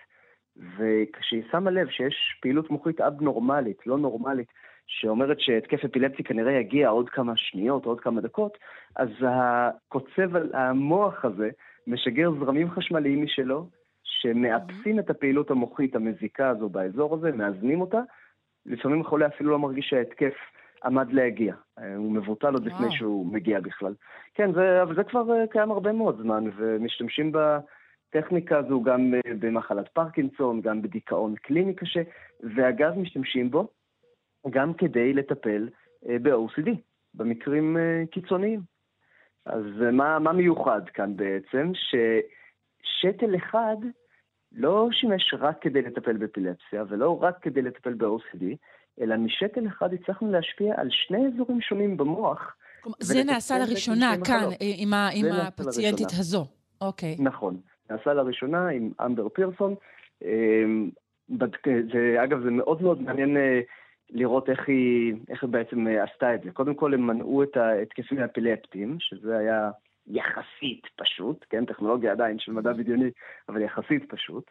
אבל אז הם היו צריכים להתחיל להבין האם השתל יכול להשפיע גם על אזור אחר, שבעצם... זהו, זה לא אותו אזור במוח, אז איך עושים את זה? אז שני האזורים האלו דווקא די קרובים, שזה המזל, יחסית קרובים, ואפשר היה כאן להתמודד איתם באמצעות מתקן חשמלי אחד, אבל יש שאלה אחרת. שהתסמינים החיצוניים של ה-OCD הם דברים כמו שטיפת ידיים, נעילת דלתות שוב ושוב אה, בלילה כדי לוודא שאף פורץ לא נכנס, פעולות שחוזרות על עצמן, אבל איך הם מתבטאים במוח? איך אתה מלמד את המתקן החשמלי הזה שבמוח אה, למתן דווקא את הפעולות האלה, להתעורר לחיים, דווקא כשאתם עושים את הפעולות האלה, כי אנחנו לא רוצים ש... ש... אף אחד לא רוצה שפירסון תפסיק לגמרי לשטוף ידיים, או תפסיק לגמרי לנעול את הדלתות. ומה שהיה קורה זה שהיא בילתה תקופה ממושכת באימון של המתקן הזה. היא הייתה חיה כרגיל, וכאשר ה-OCD, המחשבות הכפייתיות, היו משתלטות עליה, היא הייתה מעבירה מגנט על הראש שלה. והמתקן היה מרגיש את השינוי בשדה המגנטי, מתעד את הרגע הזה, מבין שמדובר ברגע מיוחד, ואחרי זה, במעבדה בעצם תכנתו אותו מחדש לפי הפעילות המוחית שנקלטה באותו רגע, והבינו שהיא קשורה ל-OCD. אה, ו... Okay, אוקיי, זה, זה דרש, אני מניחה, בדיקה ארוכת טווח, או אימון אפילו? נכון, זה, אה, זה דרש בדיקה ארוכת טווח ו, אה, ואימון, ואפילו במעבדה שהזמינו אותה לניסויים שבהם חשפו אותה למזון ים כדי לגרות את התגובה המוחית החריפה הזאת. ואחרי ש... אחרי כל האימון הזה, ההתקן תוכנת מחדש כדי שיתמודד גם עם האפילפסיה וגם עם ה-OCD. הוא לא פועל כל הזמן, הוא מחכה לשעת הכושר, ואז כמה שניות הוא מנטרל את הזרמים החשמליים, נקרא להם ככה, שבמוח, שבמוח שגורמים ל-OCD, ומרסן בעצם את המנהגים המזיקים האלו. ואחרי באמת שכיוונו את המכשיר הזה, הסימפטומים פחתו משמעותית. אם קודם היא הייתה משקיעה שמונה או תשע שעות במחשבות ובטקסים האלו, הם דרשו עכשיו רק 30 דקות מהזמן של לאורך היום, שזה בערך כולנו. עושים את הדברים האלו לאורך היום, וההשפעות החיוביות האלה נמשכו, נמשכו שנתיים מאז שהמכשיר הותקן במוח שלה, ולא נראה שזה... טוב, זה שיפור מדהים. מפסיק. וואו. בהחלט, היא יכולה לשבת שוב עם המשפחה שלה מסביב לשולחן אחד, כל אחד והנאות שלו בחיים. אבל אז כן. אז בעצם אנחנו, אנחנו יכולים להגיד מכאן, וואו, אפשר לעשות, אפשר לשלוט על המוח בכל כך הרבה דרכים באמצעות שתלים. זה מה שמסתבר. זה, שוב, באיזשהו מקום תמיד היה. הולכים לספרי הנוירולוגיה, ואת רואה כבר לפני 40 ו-50 שנים איך uh, היו משתלים שתלים מהסוג הזה, טוב, הרבה יותר פרימיטיביים, כן? אבל היו כבר יכולים להשפיע על פעילויות מסוימות של המוח. אה, אני כן חושב שיש כאן דבר יפה, ששתל אחד משפיע בצורה מאוד מאוד אפקטיבית על שתי פעולות מאוד שונות, שאחת מהן היא גם פעולה אה, שכמעט אה, כמעט אפשר לקרוא לה בחירה רצונית. כלומר, שסגירת דלתות בעת לילה, או שטיפת ידיים. ו... זהו, אבל אמרנו בהתחלה שאולי בראשית הדברים היה משהו רצוני, אבל ברגע שפעולה הופכת לקומפולסיבית, נכון, נכון. היא חורטת את עצמה כמו משהו שהוא לא רצוני כבר. אה, נכון, אני מסכים, ולכן זה גבולי. אה, אבל הדרך שבה אני רואה את זה מעבר לכך, היא שהשתל הזה, אפשר לתכנת אותו. ואת השתלים, מכיוון שהטכנולוגיה שלנו כל כך התקדמה, את השתלים של העתיד הקרוב, לא הרחוק, אנחנו נוכל לתכנת אה, ככה שיגיבו בצורה משתנה בהתאם למה ש... לאותות שהם מקבלים מהמוח. עכשיו, באיזשהו מקום, איך שאני רואה את זה לפחות, היא קיבלה עוד מוח קטנטן. היא קיבלה איבר חדש, מלאכותי, אבל איבר, שמווסת את הפעילות המוחית שלה. וגם אם זה נשמע קצת מחריד אולי, אבל המוח של כולנו מורכב מכמה וכמה איברים. והם פועלים ביחד ונגד אחד, נגד אה, אחד השני, כדי להפיק אותנו. אז ההיפוקמפוס, האמיגדלה, העונות הקדמיות, גזע המוח, כל אלו מקבלים קלטים עצביים אחד מהשני, מאבדים אותם, מוסיפים להם, מעשירים אותם, מתנגדים להם, משחררים את המידע, הכל, מתרק... הכל מוצלב עם המרכזים האחרים מחדש, וכולנו תוצר של התחרות ושיתוף הפעולה המתמיד הזה שבין האזורים השונים במוח, ומה שהיא עשתה, היא הוסיפה עוד אזור במוח, שעוזר לפקח ולמתן קצת את הפעילות הבעייתית של האזורים השונים. ואנחנו נראה עוד אנשים בעשור הקרוב שיוסיפו עוד אזורים כאלו מלאכותיים כדי למתן תסמיני מחלה מזיקים, ואולי גם יותר מתסמין אחד. אולי לא רק מחלות, אולי גם דרכי התנהגות שלא בריאות. כל הדברים האלה מתחילים להיות אפשריים. Uh, אתה רוצה לקשר את זה גם uh, להכרזה כן. של מאסק על, uh, טלפתיה, טלפתי של, נוירלינק? טלפתי, כן. תראי, אפשר להגיד הרבה דברים על אילון מאסק, אבל יש לו חזונות גדולים לעתיד. והוא הקים כבר לפני שש, כמה וכמה שנים הוא הקים את חברת נוירלינק, והמטרה של החברה, לפי ההצהרה שלו, היא לאפשר לכולם, לא רק לחולים, אלא לכולם, אה, לתקשר טלפתית עם מכונות. כלומר, שאתה תחשוב והמידע יוזרם למחשב, למכונה, לדלת, לאוטו, והיא תפעל בהתאם. ובחודש האחרון מאסק הודיע שהאדם הראשון בעולם קיבל את השתל החדש של נוירלינק, שהשם שלו טלפתי, טלפתיה, לתקשר אה, במחשבות. אה, ואיך הוא הגדיר את זה? קודם כל, זה לא, לא קיבל את זה בן אדם שבריא, קיבל את זה בן אדם שהיה זקוק לשתל הזה, והוא בעצמו אמר, המשתמשים הראשוניים, אני מצטט אותו כאן, המשתמשים הראשוניים יהיו אלו שאיבדו את יכולת השימוש בגפיים שלהם. שים לב למילים, לא חולים, לא משתתפים בניסוי, משתמשים. הוא מפתח טכנולוגיה כן. למשתמשים, וכל התוכניות של נוירליג שאנחנו מודעים אליהן, מצביע, מצביעות על כך שהחברה באמת מתקדמת בכיוון הזה. הם מפתחים שתל שאמור להשתלב בגולגולת, בלי שאפשר יהיה לראות אותו מתחת לשיער, הגודל שלו אמור להיות בגודל של מטבע של חצי שקל. האלקטרודות גמישות ועדינות כדי שהן לא יפגעו ברקמת המוח, שלא יראו דלקת, ואז אפשר יהיה להשאיר אותן שם שנים רבות. וההשתלה אמורה להתבצע בצורה מאוד מאוד מהירה, יעילה ובטוחה על ידי רובוט ניתוחי, שאתה יושב בכיסא, והוא אמור באמצעות הרדמה מקומית בלבד לעשות לך את הניתוח. ובקיצור, הוא מתכנן לנו עתיד שכל אדם יכול להיכנס לחנות קעקועים, ולצאת משם עם שתל מוחי ועגיל, ואם הוא לא מעוניין. כן, אז אנחנו אומרים אה, יוכל, וכשם שלא לכולם יש קעקוע, אז גם לא כולם יצטרכו אה, לשים שתל, אבל אם תהיה למשל, אם תהיה למשל נורמה שכדי לשפר את הריכוז ולהצליח במבחנים, אה, אנשים שמים משתלים, אז אתה יודע, אנחנו, זה כמו שקורה עם כל הדברים, אנחנו נצטרך כן, לעמוד נכון בתחרות. נכון, נכון מאוד, זה מקשר אותנו להרבה מאוד מחקרים על העתיד של השיפור האנושי, והיה מחקר, אגב, מאוד מעניין כבר לפני עשר שנים בערך, שדיבר על כך ששאלו הורים, מה צריך לקרות כדי שאתם תסכימו לתת לילד שלכם אה, חומרים משפרי ביצועים, אה, כמו ריטלין. והתשובה של בערך שליש מההורים הייתה שאם כל שאר הילדים לוקחים אותו, אז גם אנחנו ניתן. וזה יכול בהחלט אה, להיות רלוונטי גם כאן. כמובן שלא, שה-FDA ורשויות ה... ומשרד הבריאות לא ייתנו לשתלים כאלו להיכנס לאנשים בריאים, אה, לעשות שימוש באנשים בריאים, בלי שקודם תודגם הבטיחות שלהם ברמה מאוד מאוד גבוהה, וגם אז כנראה לא ייתנו להם, אה, לא ייתנו לאנשים בריאים להשתמש בהם בצורה מיידית, ככה סתם.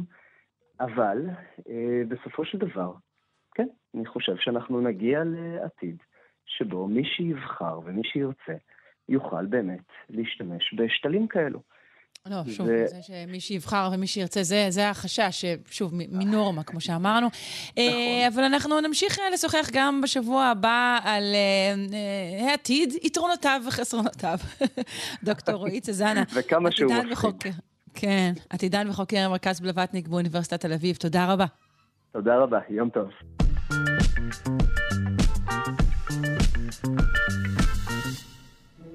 אוליבין הוא מינרל נפוץ וירקרק, אה, מכאן שמו, אוליבין, כמו זית. אה, אוליבין נמצא במעטפת כדור הארץ, אה, למשל בסלעי בזלת, אפילו כאן בגולן, אבל הוא נמצא גם בחלל, על מאדים ואסטרואידים ושאר חלקיקי האבק שנמצאים שם. וכעת uh, מתברר שאוליבין גם יכול להפוך פורמלין לסוכרים. על מה זה מעיד? נפנה לפרופסור יואב יאיר, חבר סגל בית הספר לקיימות באוניברסיטת רייכמן וחוקר אטמוספירה וחלל. שלום. היי, בוקר טוב, שרון. בוקר טוב. אה, אז באמת אה, אמרנו שאוליבין הוא, נכון, הוא חומר נפוץ מאוד.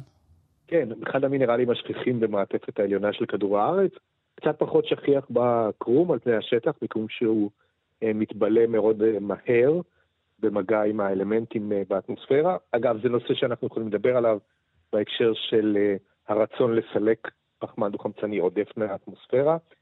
Mm. אוליבין יכול לשמש כמרכיב פעיל מאוד, אבל זה נושא לשיחה אחרת.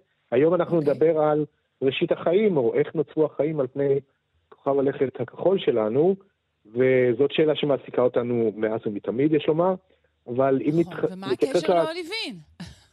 כן, כן, נתייחס לתיאוריות המדעיות, אנחנו צריכים ללכת קצת אחורה, ל-1920, אופרין והלדיין, שני מדענים, רוסי ובריטי, שהעלו השערות על מקורן של המולקולות הביולוגיות הראשונות בכדור הארץ, תיאוריית המרק הקדמוני, The Primordial Soup, שאגב זכתה לאישוש מרשים ביותר בניסיון של אה, מילר ויורי ב-1963, שעליו אה, אה, דיברנו, אני חושב, בעבר, איך ליצור מולקולות ביולוגיות בתנאים ששררו על פני כדור הארץ לפני שלושה וחצי, שלושה נקודה שבעה מיליארד שנים.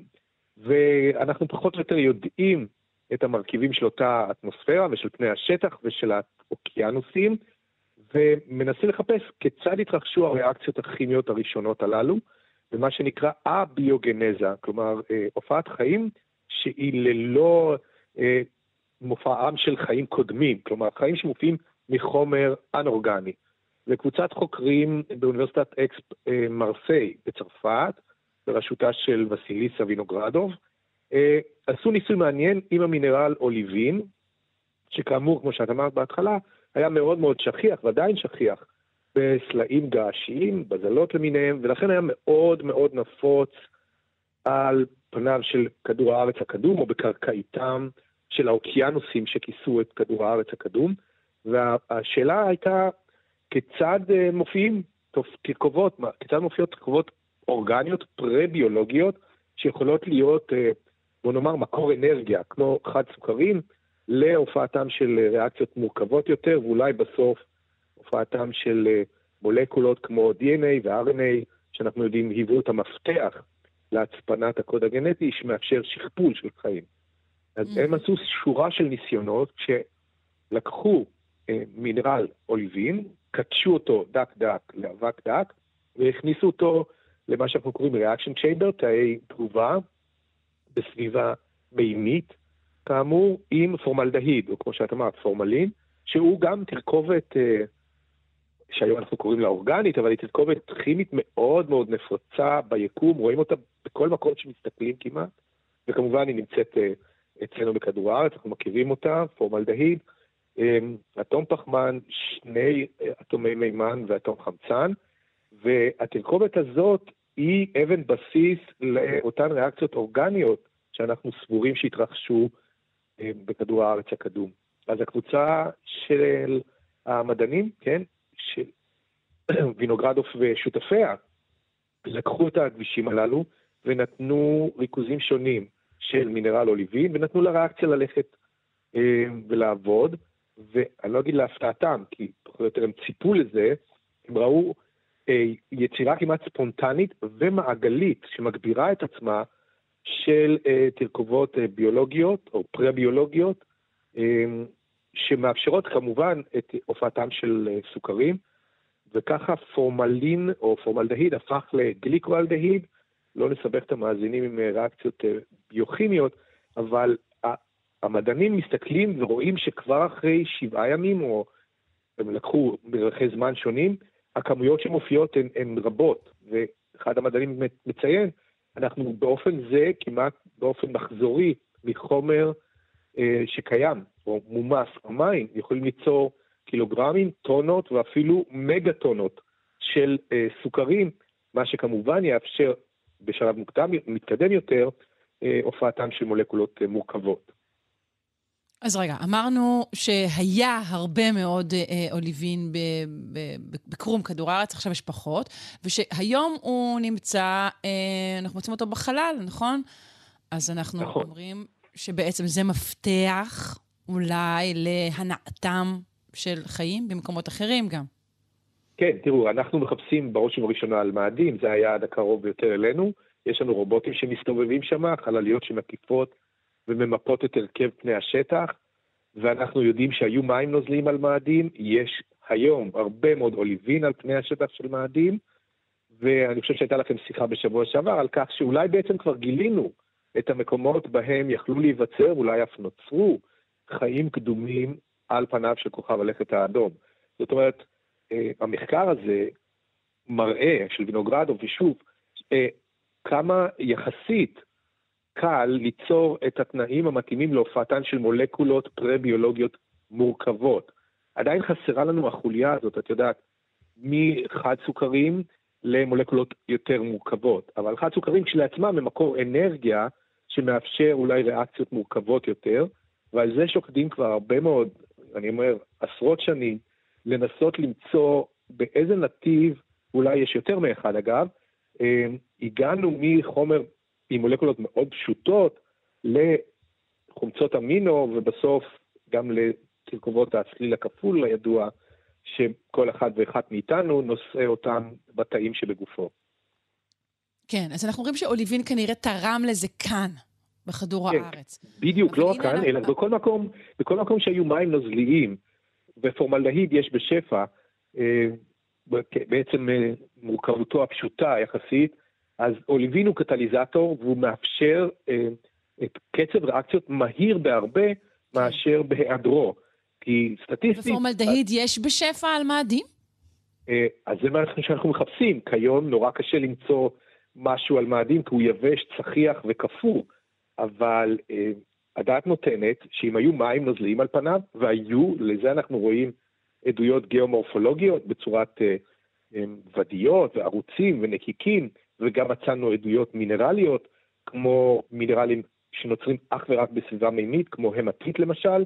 אה, אז זה הרובוטים שלנו על מאדים יודעים לעשות, ומצאנו עדויות מוצקות למים, או נוזליות אם תרצי, אה, לכך שהיו מים נוזליים על פני השטח, ולכן, מכיוון שפורמלדהיד הוא כל כך שכיח, הדעת נותנת שגם במאדים היה פורמלדהיד, אז הנה יש לנו שלושת המרכיבים הנדרשים לאותו מרק קדמוני שבתוכו, כאמור, יכולות להיווצר מולקולות ביולוגיות מורכבות, ואולי, אם נותנים לזה מספיק זמן, 300-400 מיליון שנה, גם מופיעות תרכובות אורגניות אה, מורכבות, שאחת מהן בסוף תצ- תצלח ותהפוך לתא חי, שיוכל לשכפל את עצמו ובסוף אה, ליצור חיים. אבל אמרת זמן, וכשאנחנו אומרים זמן אנחנו חושבים קדימה, אבל זו בטח מחשבה די נפוצה, שסתם לא חשבתי עליה. יכול להיות שבמאדים אנחנו אחרי, אחרי הזמן שהיו חיים, אולי לפני 300 מיליוני שנה, ומה שאנחנו רואים שם זה שיירים של חיים שהיו ונעלמו? אני חושב שזה מה שרוב המדענים סבורים, שלא נמצא חיים בהווה במאדים, בגלל שהתנאים על פניו הם מאוד מאוד קיצוניים וקשים לקיומם של כן, אבל השאלה אם זה חיים בגלל בהווה. שהם עוד לא נוצרו, או בגלל שהם כבר נוצרו ונעלמו, או שאולי זהו, גם אני חושב וגם. שתשובה ב' נכונה, כמו שאומרים אצלנו, נוצרו וכנראה נכחדו, אלא אם כן עברו הסתגלות או חיים בתת הקרקע, אה, מתחת לפני השטח הצחיחים והקפואים של מאדים, שגם עם האטמוספירה הדלילה שיש על פניו היום, רק שישה מיליבר של פחמן דו-חמצני, עושים מעט מאוד בכדי לבלום את הקרינה הקוסמית והקרינה העל סגולה מהשמש, כך שקרוב לוודאי שפני השטח של מאדים בהווה הם עקרים ואין עליהם חיים, אבל אולי אותם חיים שנוצרו, אם אנחנו מקבילים את היווצרות כדור הארץ להיווצרותו של מאדים, ואותם תנאים שררו לפחות בהתחלה על שני כוכבי הלכת, כאן הופיעו חיים לפני 3.7 מיליארד שנים, בוא נניח לרגע שעל מאדים באותו זמן הופיעו גם חיים באותה הסתברות אה, מולקולרית כלשהי, והשאלה היא מה קרה לחיים. בכדור הארץ האטמוספירה יצרה מעטה יציב שהגן על פני השטח ואפשר התפתחות חיים מורכבים ברמות יותר ויותר גדולות, בעוד שמאדים איבד את מרבית האטמוספירה שלו, ופני השטח שלו קפאו, ולכן הוא עבר איזשהו תהליך של מדבור מהיר מאוד, כולל קיפאון וחשיפה, כמו שאמרתי, לקרינות קטלניות, מה שלא אפשר לחיים אף פעם כנראה להתפתח מעל רמת מורכבות יסודית. לכן הציפייה היא שכשננחת על מאדים, אה, בעשור הבא או בעוד שני עשורים, או שנביא דגימה ממאדים, אה, לא נמצא שם אה, חיים נוכחיים, אלא אולי מאובנים של חד-תאים של בקטריות אה, וצורות חיים פרימיטיביות שכאלה. אז חיים נוצרו במאדים, אם נוצרו, אז הם לא קיימים היום, אלא אם כן באחת מההתפתלויות הללו המעניינות של התאמה דרוויניסטית לתנאים קיצוניים, הם שורדים היום ומשגשגים מתחת לפני השטח. אבל זאת נדע רק שנגיע. פרופסור יואב יאיר, חבר סגל בית הספר לקיימות באוניברסיטת רייכמן וחוקר אטמוספירה וחלל, תודה רבה. אין חן להתראות שרון.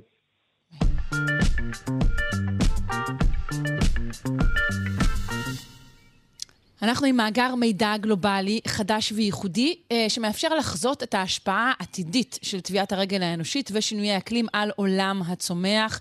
אה, מה שכרגע נחזה, זה, שימו לב, עלייה חדה במספר צמחים חד-שנתיים על פני רב-שנתיים, עלייה שנובעת מההתחממות הגלובלית ומהצורך לעמוד בדרישה העולמית למזון. אה, נשמע על המאגר הזה וגם על אה, בעצם מה, מה באמת פחותים צמחים חד-שנתיים על פני רב-שנתיים, מהדוקטור ניב דמלאך, מהפקולטה לחקלאות, מזון וסביבה באוניברסיטה העברית. שלום. היי, בוקר טוב. בוקר אור. Uh, נתחיל מהמאגר הזה, למה הכוונה ב- ב- בעצם במאגר מידע גלובלי? מה, מה נאסף בו? איך זה משתכלל?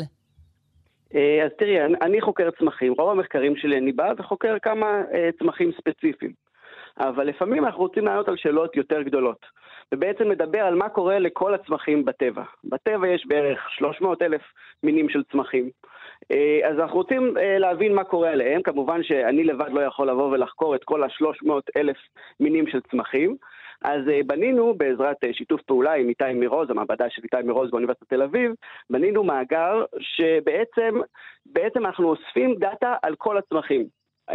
קודם כל על התכונות שלהם. האם הם חד-שנתיים, האם הם רב-שנתיים, האם הם עצים ושיחים, או שהם רגע, איך הדאטה הזה נאסף ממה? ממחקרים קיימים בכל העולם? נכון מאוד, נכון מאוד. אנחנו לא, אוספים, בעצם אנחנו עושים mining, אנחנו אוספים אה, קור... קריאת נתונים, אנחנו אוספים מכל מיני מאגרים שקיימים כבר, אה, וכל מיני סוגים של מידע. מידע אחד זה על התכונות של הצמחים, שזה יחסית אה, פשוט, כי יש מאגרי מידע די טובים על תכונות של רוב הצמחים, על תכונות של הרבה מאוד צמחים. אה, החלק היותר קשה זה לדעת כל צמח איפה הוא נמצא.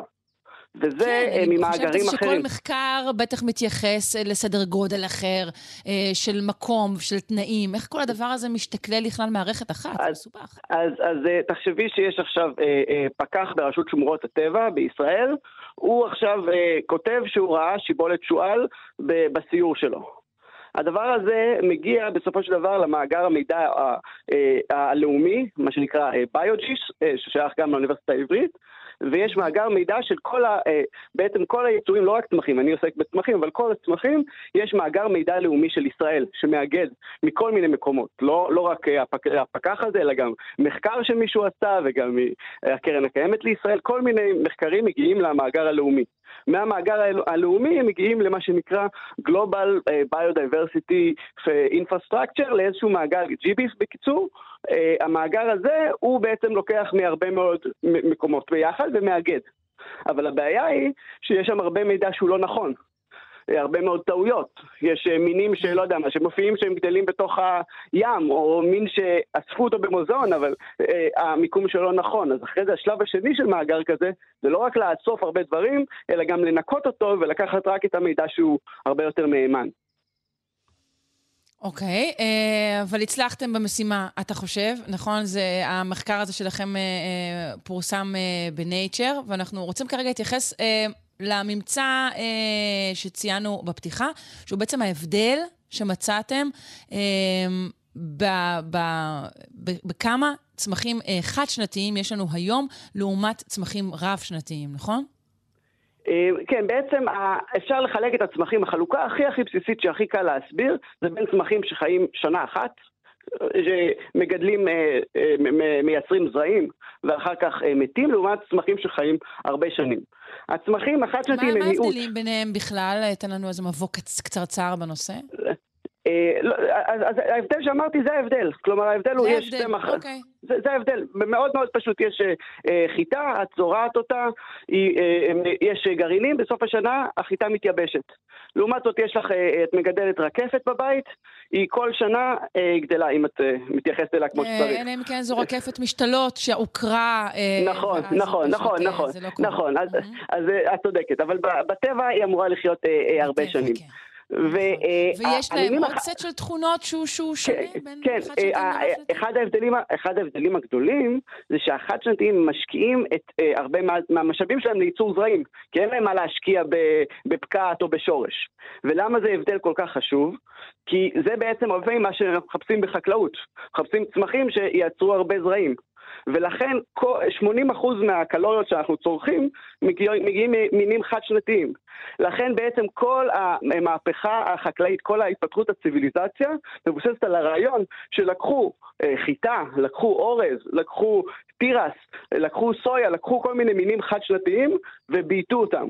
אז מבחינת האנושות, החד-שנתיים, למרות שהם חלק קטן יחסית, יש להם חשיבות מאוד גדולה, אי אפשר להבין את ההיסטוריה שלנו בלי, בלי לחשוב על ההבדל בין חד-שנתיים לרב-שנתיים.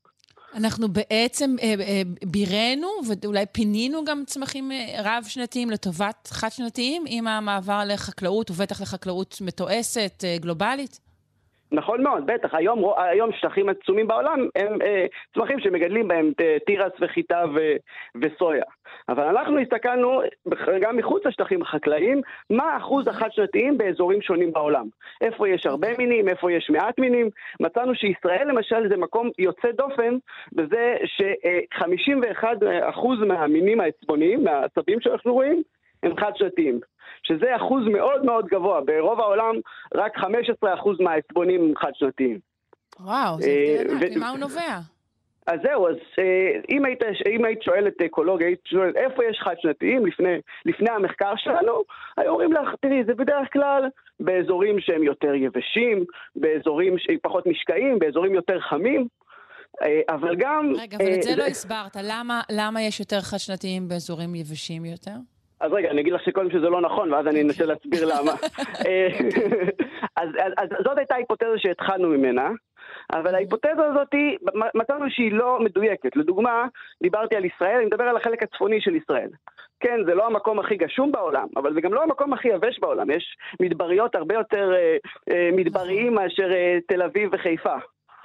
אז, אז ההסבר הזה הוא לא מספק. אז חיפשנו ועשינו אה, ניתוח מאוד מאוד אה, מעמיק, ומה שמצאנו שהגורמים שמסבירים הכי טוב זה הטמפרטורה והמשקעים בעונה היבשה, בקיץ. כלומר, אצלנו בישראל יש קיץ שהוא יבש מאוד, לא יורד גשם בקיץ, וחם מאוד. וזה שונה מאזורים אחרים, ממדבריות הרבה יותר קשוחים, שבהם דווקא הגשם מגיע בשיא הקיץ. אה, בהודו ובארצות הברית, אה, כל מיני מדבריות מונסון.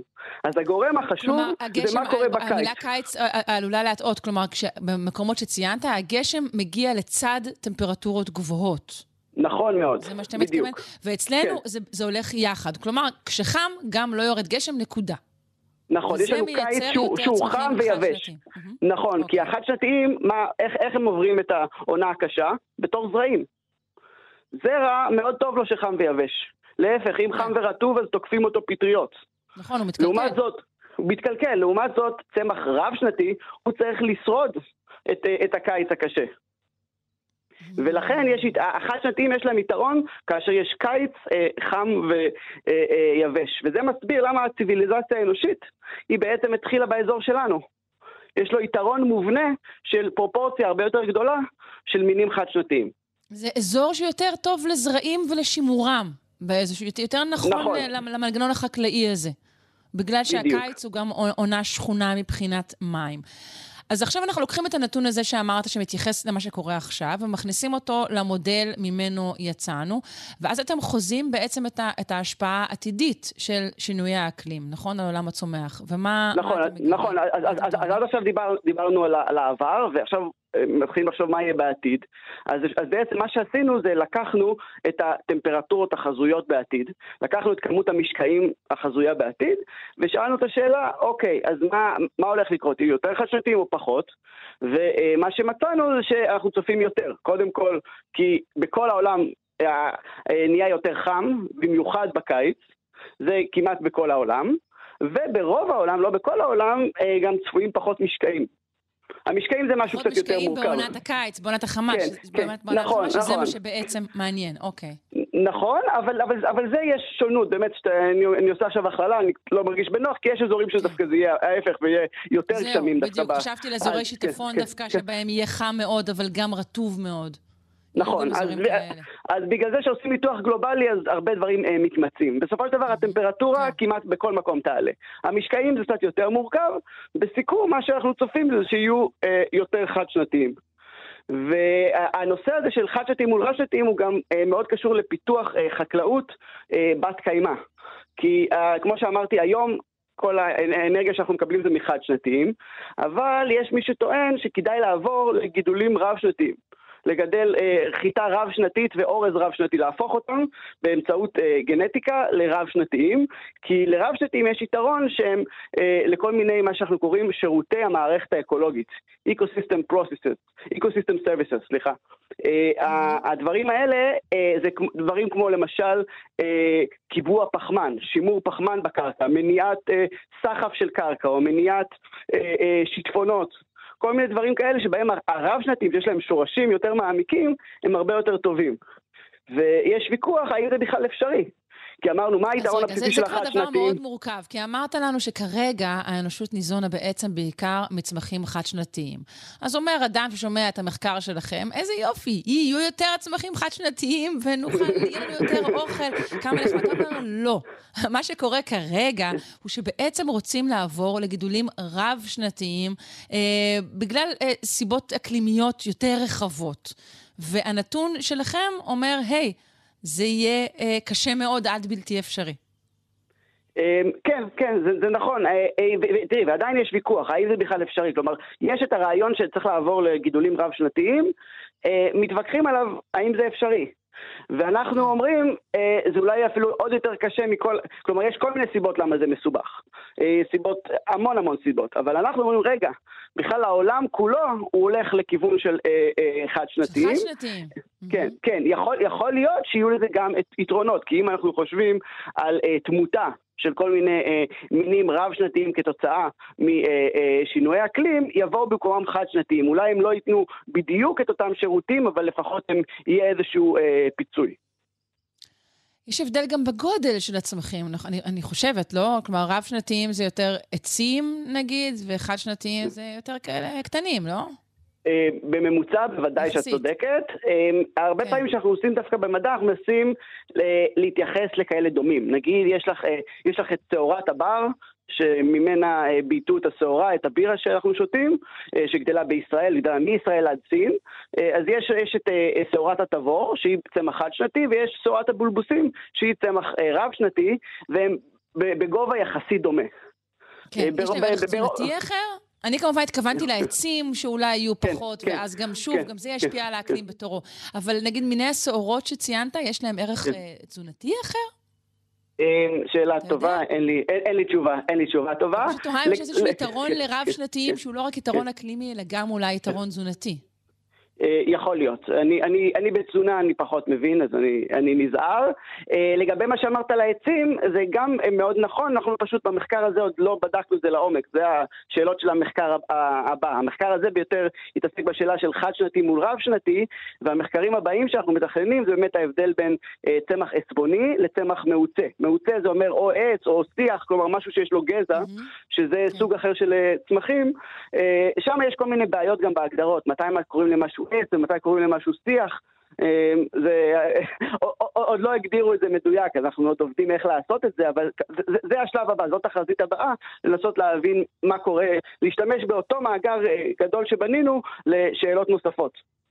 מצוין, נשמח uh, לשמוע ממך גם uh, בעתיד על גילויים נוספים. תודה רבה לך על השיחה, דוקטור ניב דמלאך מהפקולטה לחקלאות, מזון וסביבה באוניברסיטה העברית. תודה. תודה רבה, ביי ביי.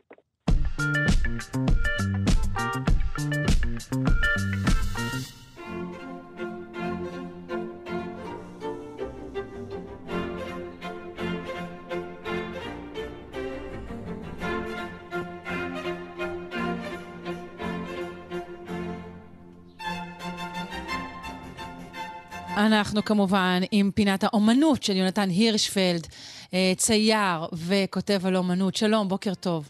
בוקר טוב, שרון. אה, אחרי הצלחת החמורים מהשבוע שעבר, אנחנו רוצים בעצם להישאר עם אה, בעלי חיים באומנות, אבל הפעם נעבור לכלבים. נציין כבר שהיצירות עליהן תשוחח נמצאות בעמוד הפייסבוק, כאן שלושה שיודעים. אמת. הבוקר כשהסתכלתי על מבחר הכלבלבים המתוקים שהכנתי לי לשיחה, ראיתי שבעצם יש אה, שתי קטגוריות, כלבים אה, שנדבר עליהם היום וכלבים שנדבר עליהם בפינה הבאה, כיוון אוקיי. שטיטיאן okay. מתגלה כ... אה, אה, כלבים נפרדת בתולדות הכלבולוגיה העולמית, אז אנחנו נייחד לכלבים אצל טיציאן את הפינה באופן נפרד. והבוקר אה, אנחנו נתחיל עם חברו הטוב של האדם, הציור, ואנחנו נסתכל על שורה של כלבים שבאמת משמשים למבחר כל כך רחב של אה, מבעים אנושיים, אה, מהדברים הנלוזים והמצחיקים ביותר ועד לדיונים העמוקים והקודרים ביותר במצבו של האדם, ואני חושב שהסיבה לכך אה, היא שכלב הוא לא בדיוק בעל חיים, הוא לא בדיוק חיה. כן, זאת אומרת, אם נחשוב על ההבדל בין תרבות לטבע, כן? אז כלב חי בבית ואוכל מה שנותנים לו, והוא לא חיה בדיוק, הוא סוג של, הוא, מסו, הוא משהו תרבותי, אנחנו יצרנו אותו, הצבנו כן, הוא, אותו. הוא גם חיה, אבל יש לו גם עוד הרבה מאוד תפקידים. למעשה לכל החיות יש תפקידים כאלה, אבל כשהוא חי איתנו, הוא בעצם נמצא בטווח הביניים הזה. כן, הוא... זאת אומרת, כלבים יודעים שיש בעולם עוד כלבים, אבל הם יודעים שהם בעולמם של בני האדם, הם מזהים אה, בני אדם אחרים, והם יודעים שזה... הם מבינים משהו שנגיד, אני חושב, אה, יונים וברווזים לא מבינים. אה, טוב, אז בואי נפתח עם... לצורך קביעות כאלו היינו צריכים להעלות גם ביולוג על הקו, אבל בסדר. נכון, נכון. בואי נפתח עם פרנץ ון מיירס, ציור מ-1660, שבו אנחנו רואים דיוקן עצמי של הצייר, של ון מיירס עצמו, מושך באוזן של כלב שמחזיקה לפדוג על החק שלה, אה, כנראה גברת ון מיירס, ופה אני רוצה להעלות את הטענה שבעצם הרבה פעמים אנחנו צריכים סרוגייט לרגשות שאנחנו רוצים להביע. אתה לא יכול לצייר מישהו מושך למישהי איבר בגוף, זה יהיה נלוז מדי.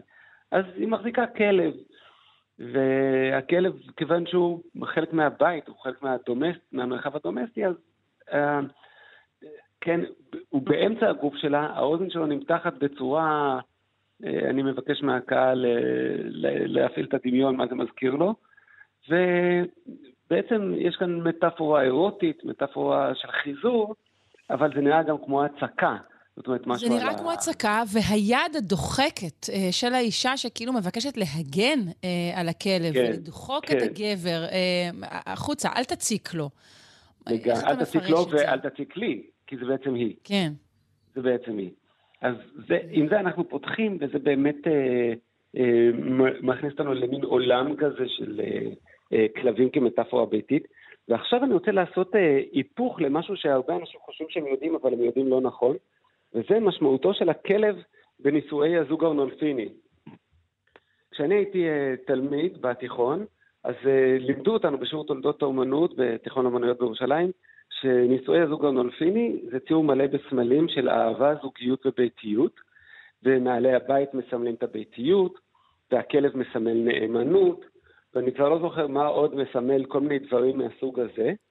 ודווקא לפני כמה שנים יצא המחקר שטוען שכל הדבר הזה לא נכון, ושבעצם הציור נישואי הזוג בארנולפיני, אה, עם מר ארנולפיני שבאופן מפתיע דומה מאוד לפוטין מאיזושהי סיבה, אה, שהציור מלא במשחקי מילים מהשפה, לא יודע, ההולנדית פלמית של המאה ה-15, עם רמיזות אה, מלאות קריצה. למשל, מאחור ישנו מטאטא תלוי מעל המיטה, ולחיות מתחת למטאטא זה לחיות בחטא, כן, אה, בלי להתחתן, וכל מיני כאלה. ובתוך אותו מאמר ישנה אה, ההבחנה שהשם של הכלב הזה בפלמית, אני לא יכול אה, כמובן להעלות על דעתי מהו, הוא גם סוג של ביטוי שקשור לאיזושהי תנוחה מינית, כן, הקהל יכול לדמיין. ובאמת אני חושב שזה מעניין לראות איך ציורים הרבה פעמים מסתווים כ...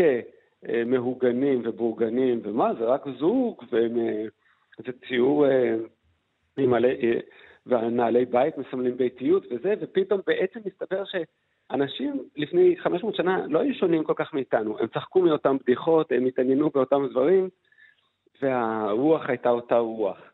אני... יכול להיות שזה היה מאוד מאוד אה, אה, נהיר וברור לצופה פלמי, שישר משחק המילים אה, קפץ לעיניו. ברור, כי גם... אבל ברגע הפלמי... שדברים הם מפורשים על ידי תרבות הרחבה, אז הם מאבדים הרבה מאוד מהמשמעות שלהם, אנחנו טועים הרבה פעמים. האמנות הפלמית אוהבת מאוד משחקי מילים, אני מזכיר את... אה, מהמשפטים ב Netherlandish Proverbs של ברויגל וכזה באלה, כן, הם אוהבים להיות מילוליים. אני ממהר, שרון, כי אני רוצה להספיק עוד כמה דברים לפני שהזמן כן, הדוחק. כן. אני רוצה להספיק את הכלב המסכן בלאס מנינס, ביצירת המופת של ולסקס, שהגמדה דורכת עליו.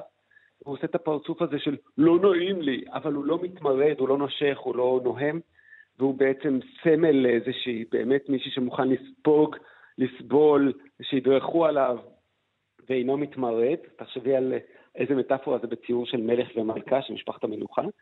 אני רוצה להפנות את תשומת הלב אל הכלב התובע של גויה, יצירת מופת אדירה שצורה על קירות ביתו, בית החירש, בצד השני של המנצנרס, בשנות זקנתו.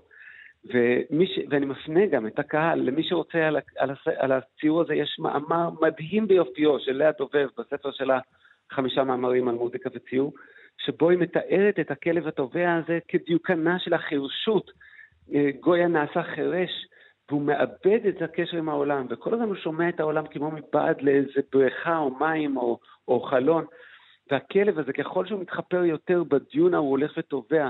מופז באיזה מין אור שמנבא את הציור המופשט של המאה ה-20, איזו דרמה אקזיסטנציאלית, קיומית, שהכלב הוא בעצם אנחנו, אנחנו, כל אחד מהצופים הוא הכלב התובע הזה, שלא משנה כמה ניאבק בזמן, הזמן יחלוף, כמה שניאבק בתודעת ודאות המוות, אף פעם לא נצליח לשכוח באמת שכולנו עומדים למות, ושלשום דבר אין תוכן ומשמעות, ושהכול בר חלוף, ובאמת ה... אבל למה כאן הבחירה בייצוג של כלב um, כדי לדבר על התביעה הזאת? אני חושב כי כלב הוא סרוגייט לבן אדם, כמו, כמו אצל ון מיירס. הוא פשוט, זה כמו בן אדם, כי הוא מין בעל חיים שחי בבית, את מבינה? זה, הוא, הוא מחליף אותנו, אנחנו משתמשים בו כדי לדבר על עצמנו. ואולי ה, ה, הדוגמה המובהקת ביותר לכלב כתחליף לאדם, כתחליף לדימוי של המשבר האקזיסטנציאליסטי של האדם, זה הכלב של ג'קומטי, אה, מחצית המאה ה-20.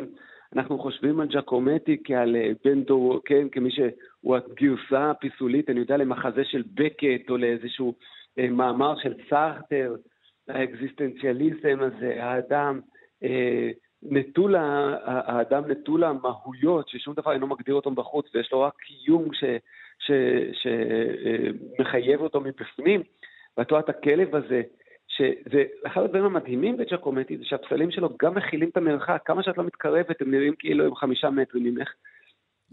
הם גם מכילים את העולם, זה נראה כאילו הכלב הזה בגשם, למרות שהוא יציקת ברונזה. כאילו יש תחושה של כלב, אה, אה, מי שיש לו כלב מכיר את זה, שכלבים נהיים נפוחים ושמנים, אבל כשאתה שוטף אותם במים, מתגלה שהם גם מאוד רעבים מתחת. אז uh, כשהמים שוטפים את השלד שלהם, נחשף ה... אז באמת רואים את הכלב הרזה הזה בגשם, והוא בעצם אנחנו, הוא בעצם אנחנו, זה ההחלפה, אה, הכלב בתולדות האומנות אומרת פינת האומנות וכאן שלושה שיודעים, הכלב משמש תחליף לבני אדם. יונתן הירשפלד, צייר וכותב על אומנות, תודה לך. נמשיך עם כלבים גם בשבוע הבא. תודה. ביי ביי.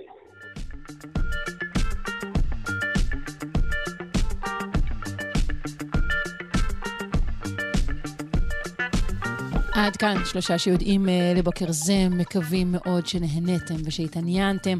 תודה רבה לעורכת שלנו, אלכס לויקר, למפיקה תמר בנימין. אה, לביצוע הטכני היה אה, דימה קרנצוב.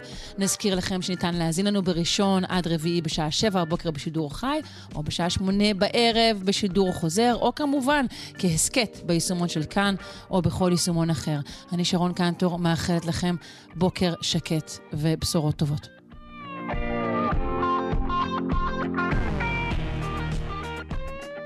כאן תרבות, כבר חוזרים. אתן מאזינות ואתם מאזינים לכאן הסכתים. כאן הסכתים, הפודקאסטים של תאגיד השידור הישראלי.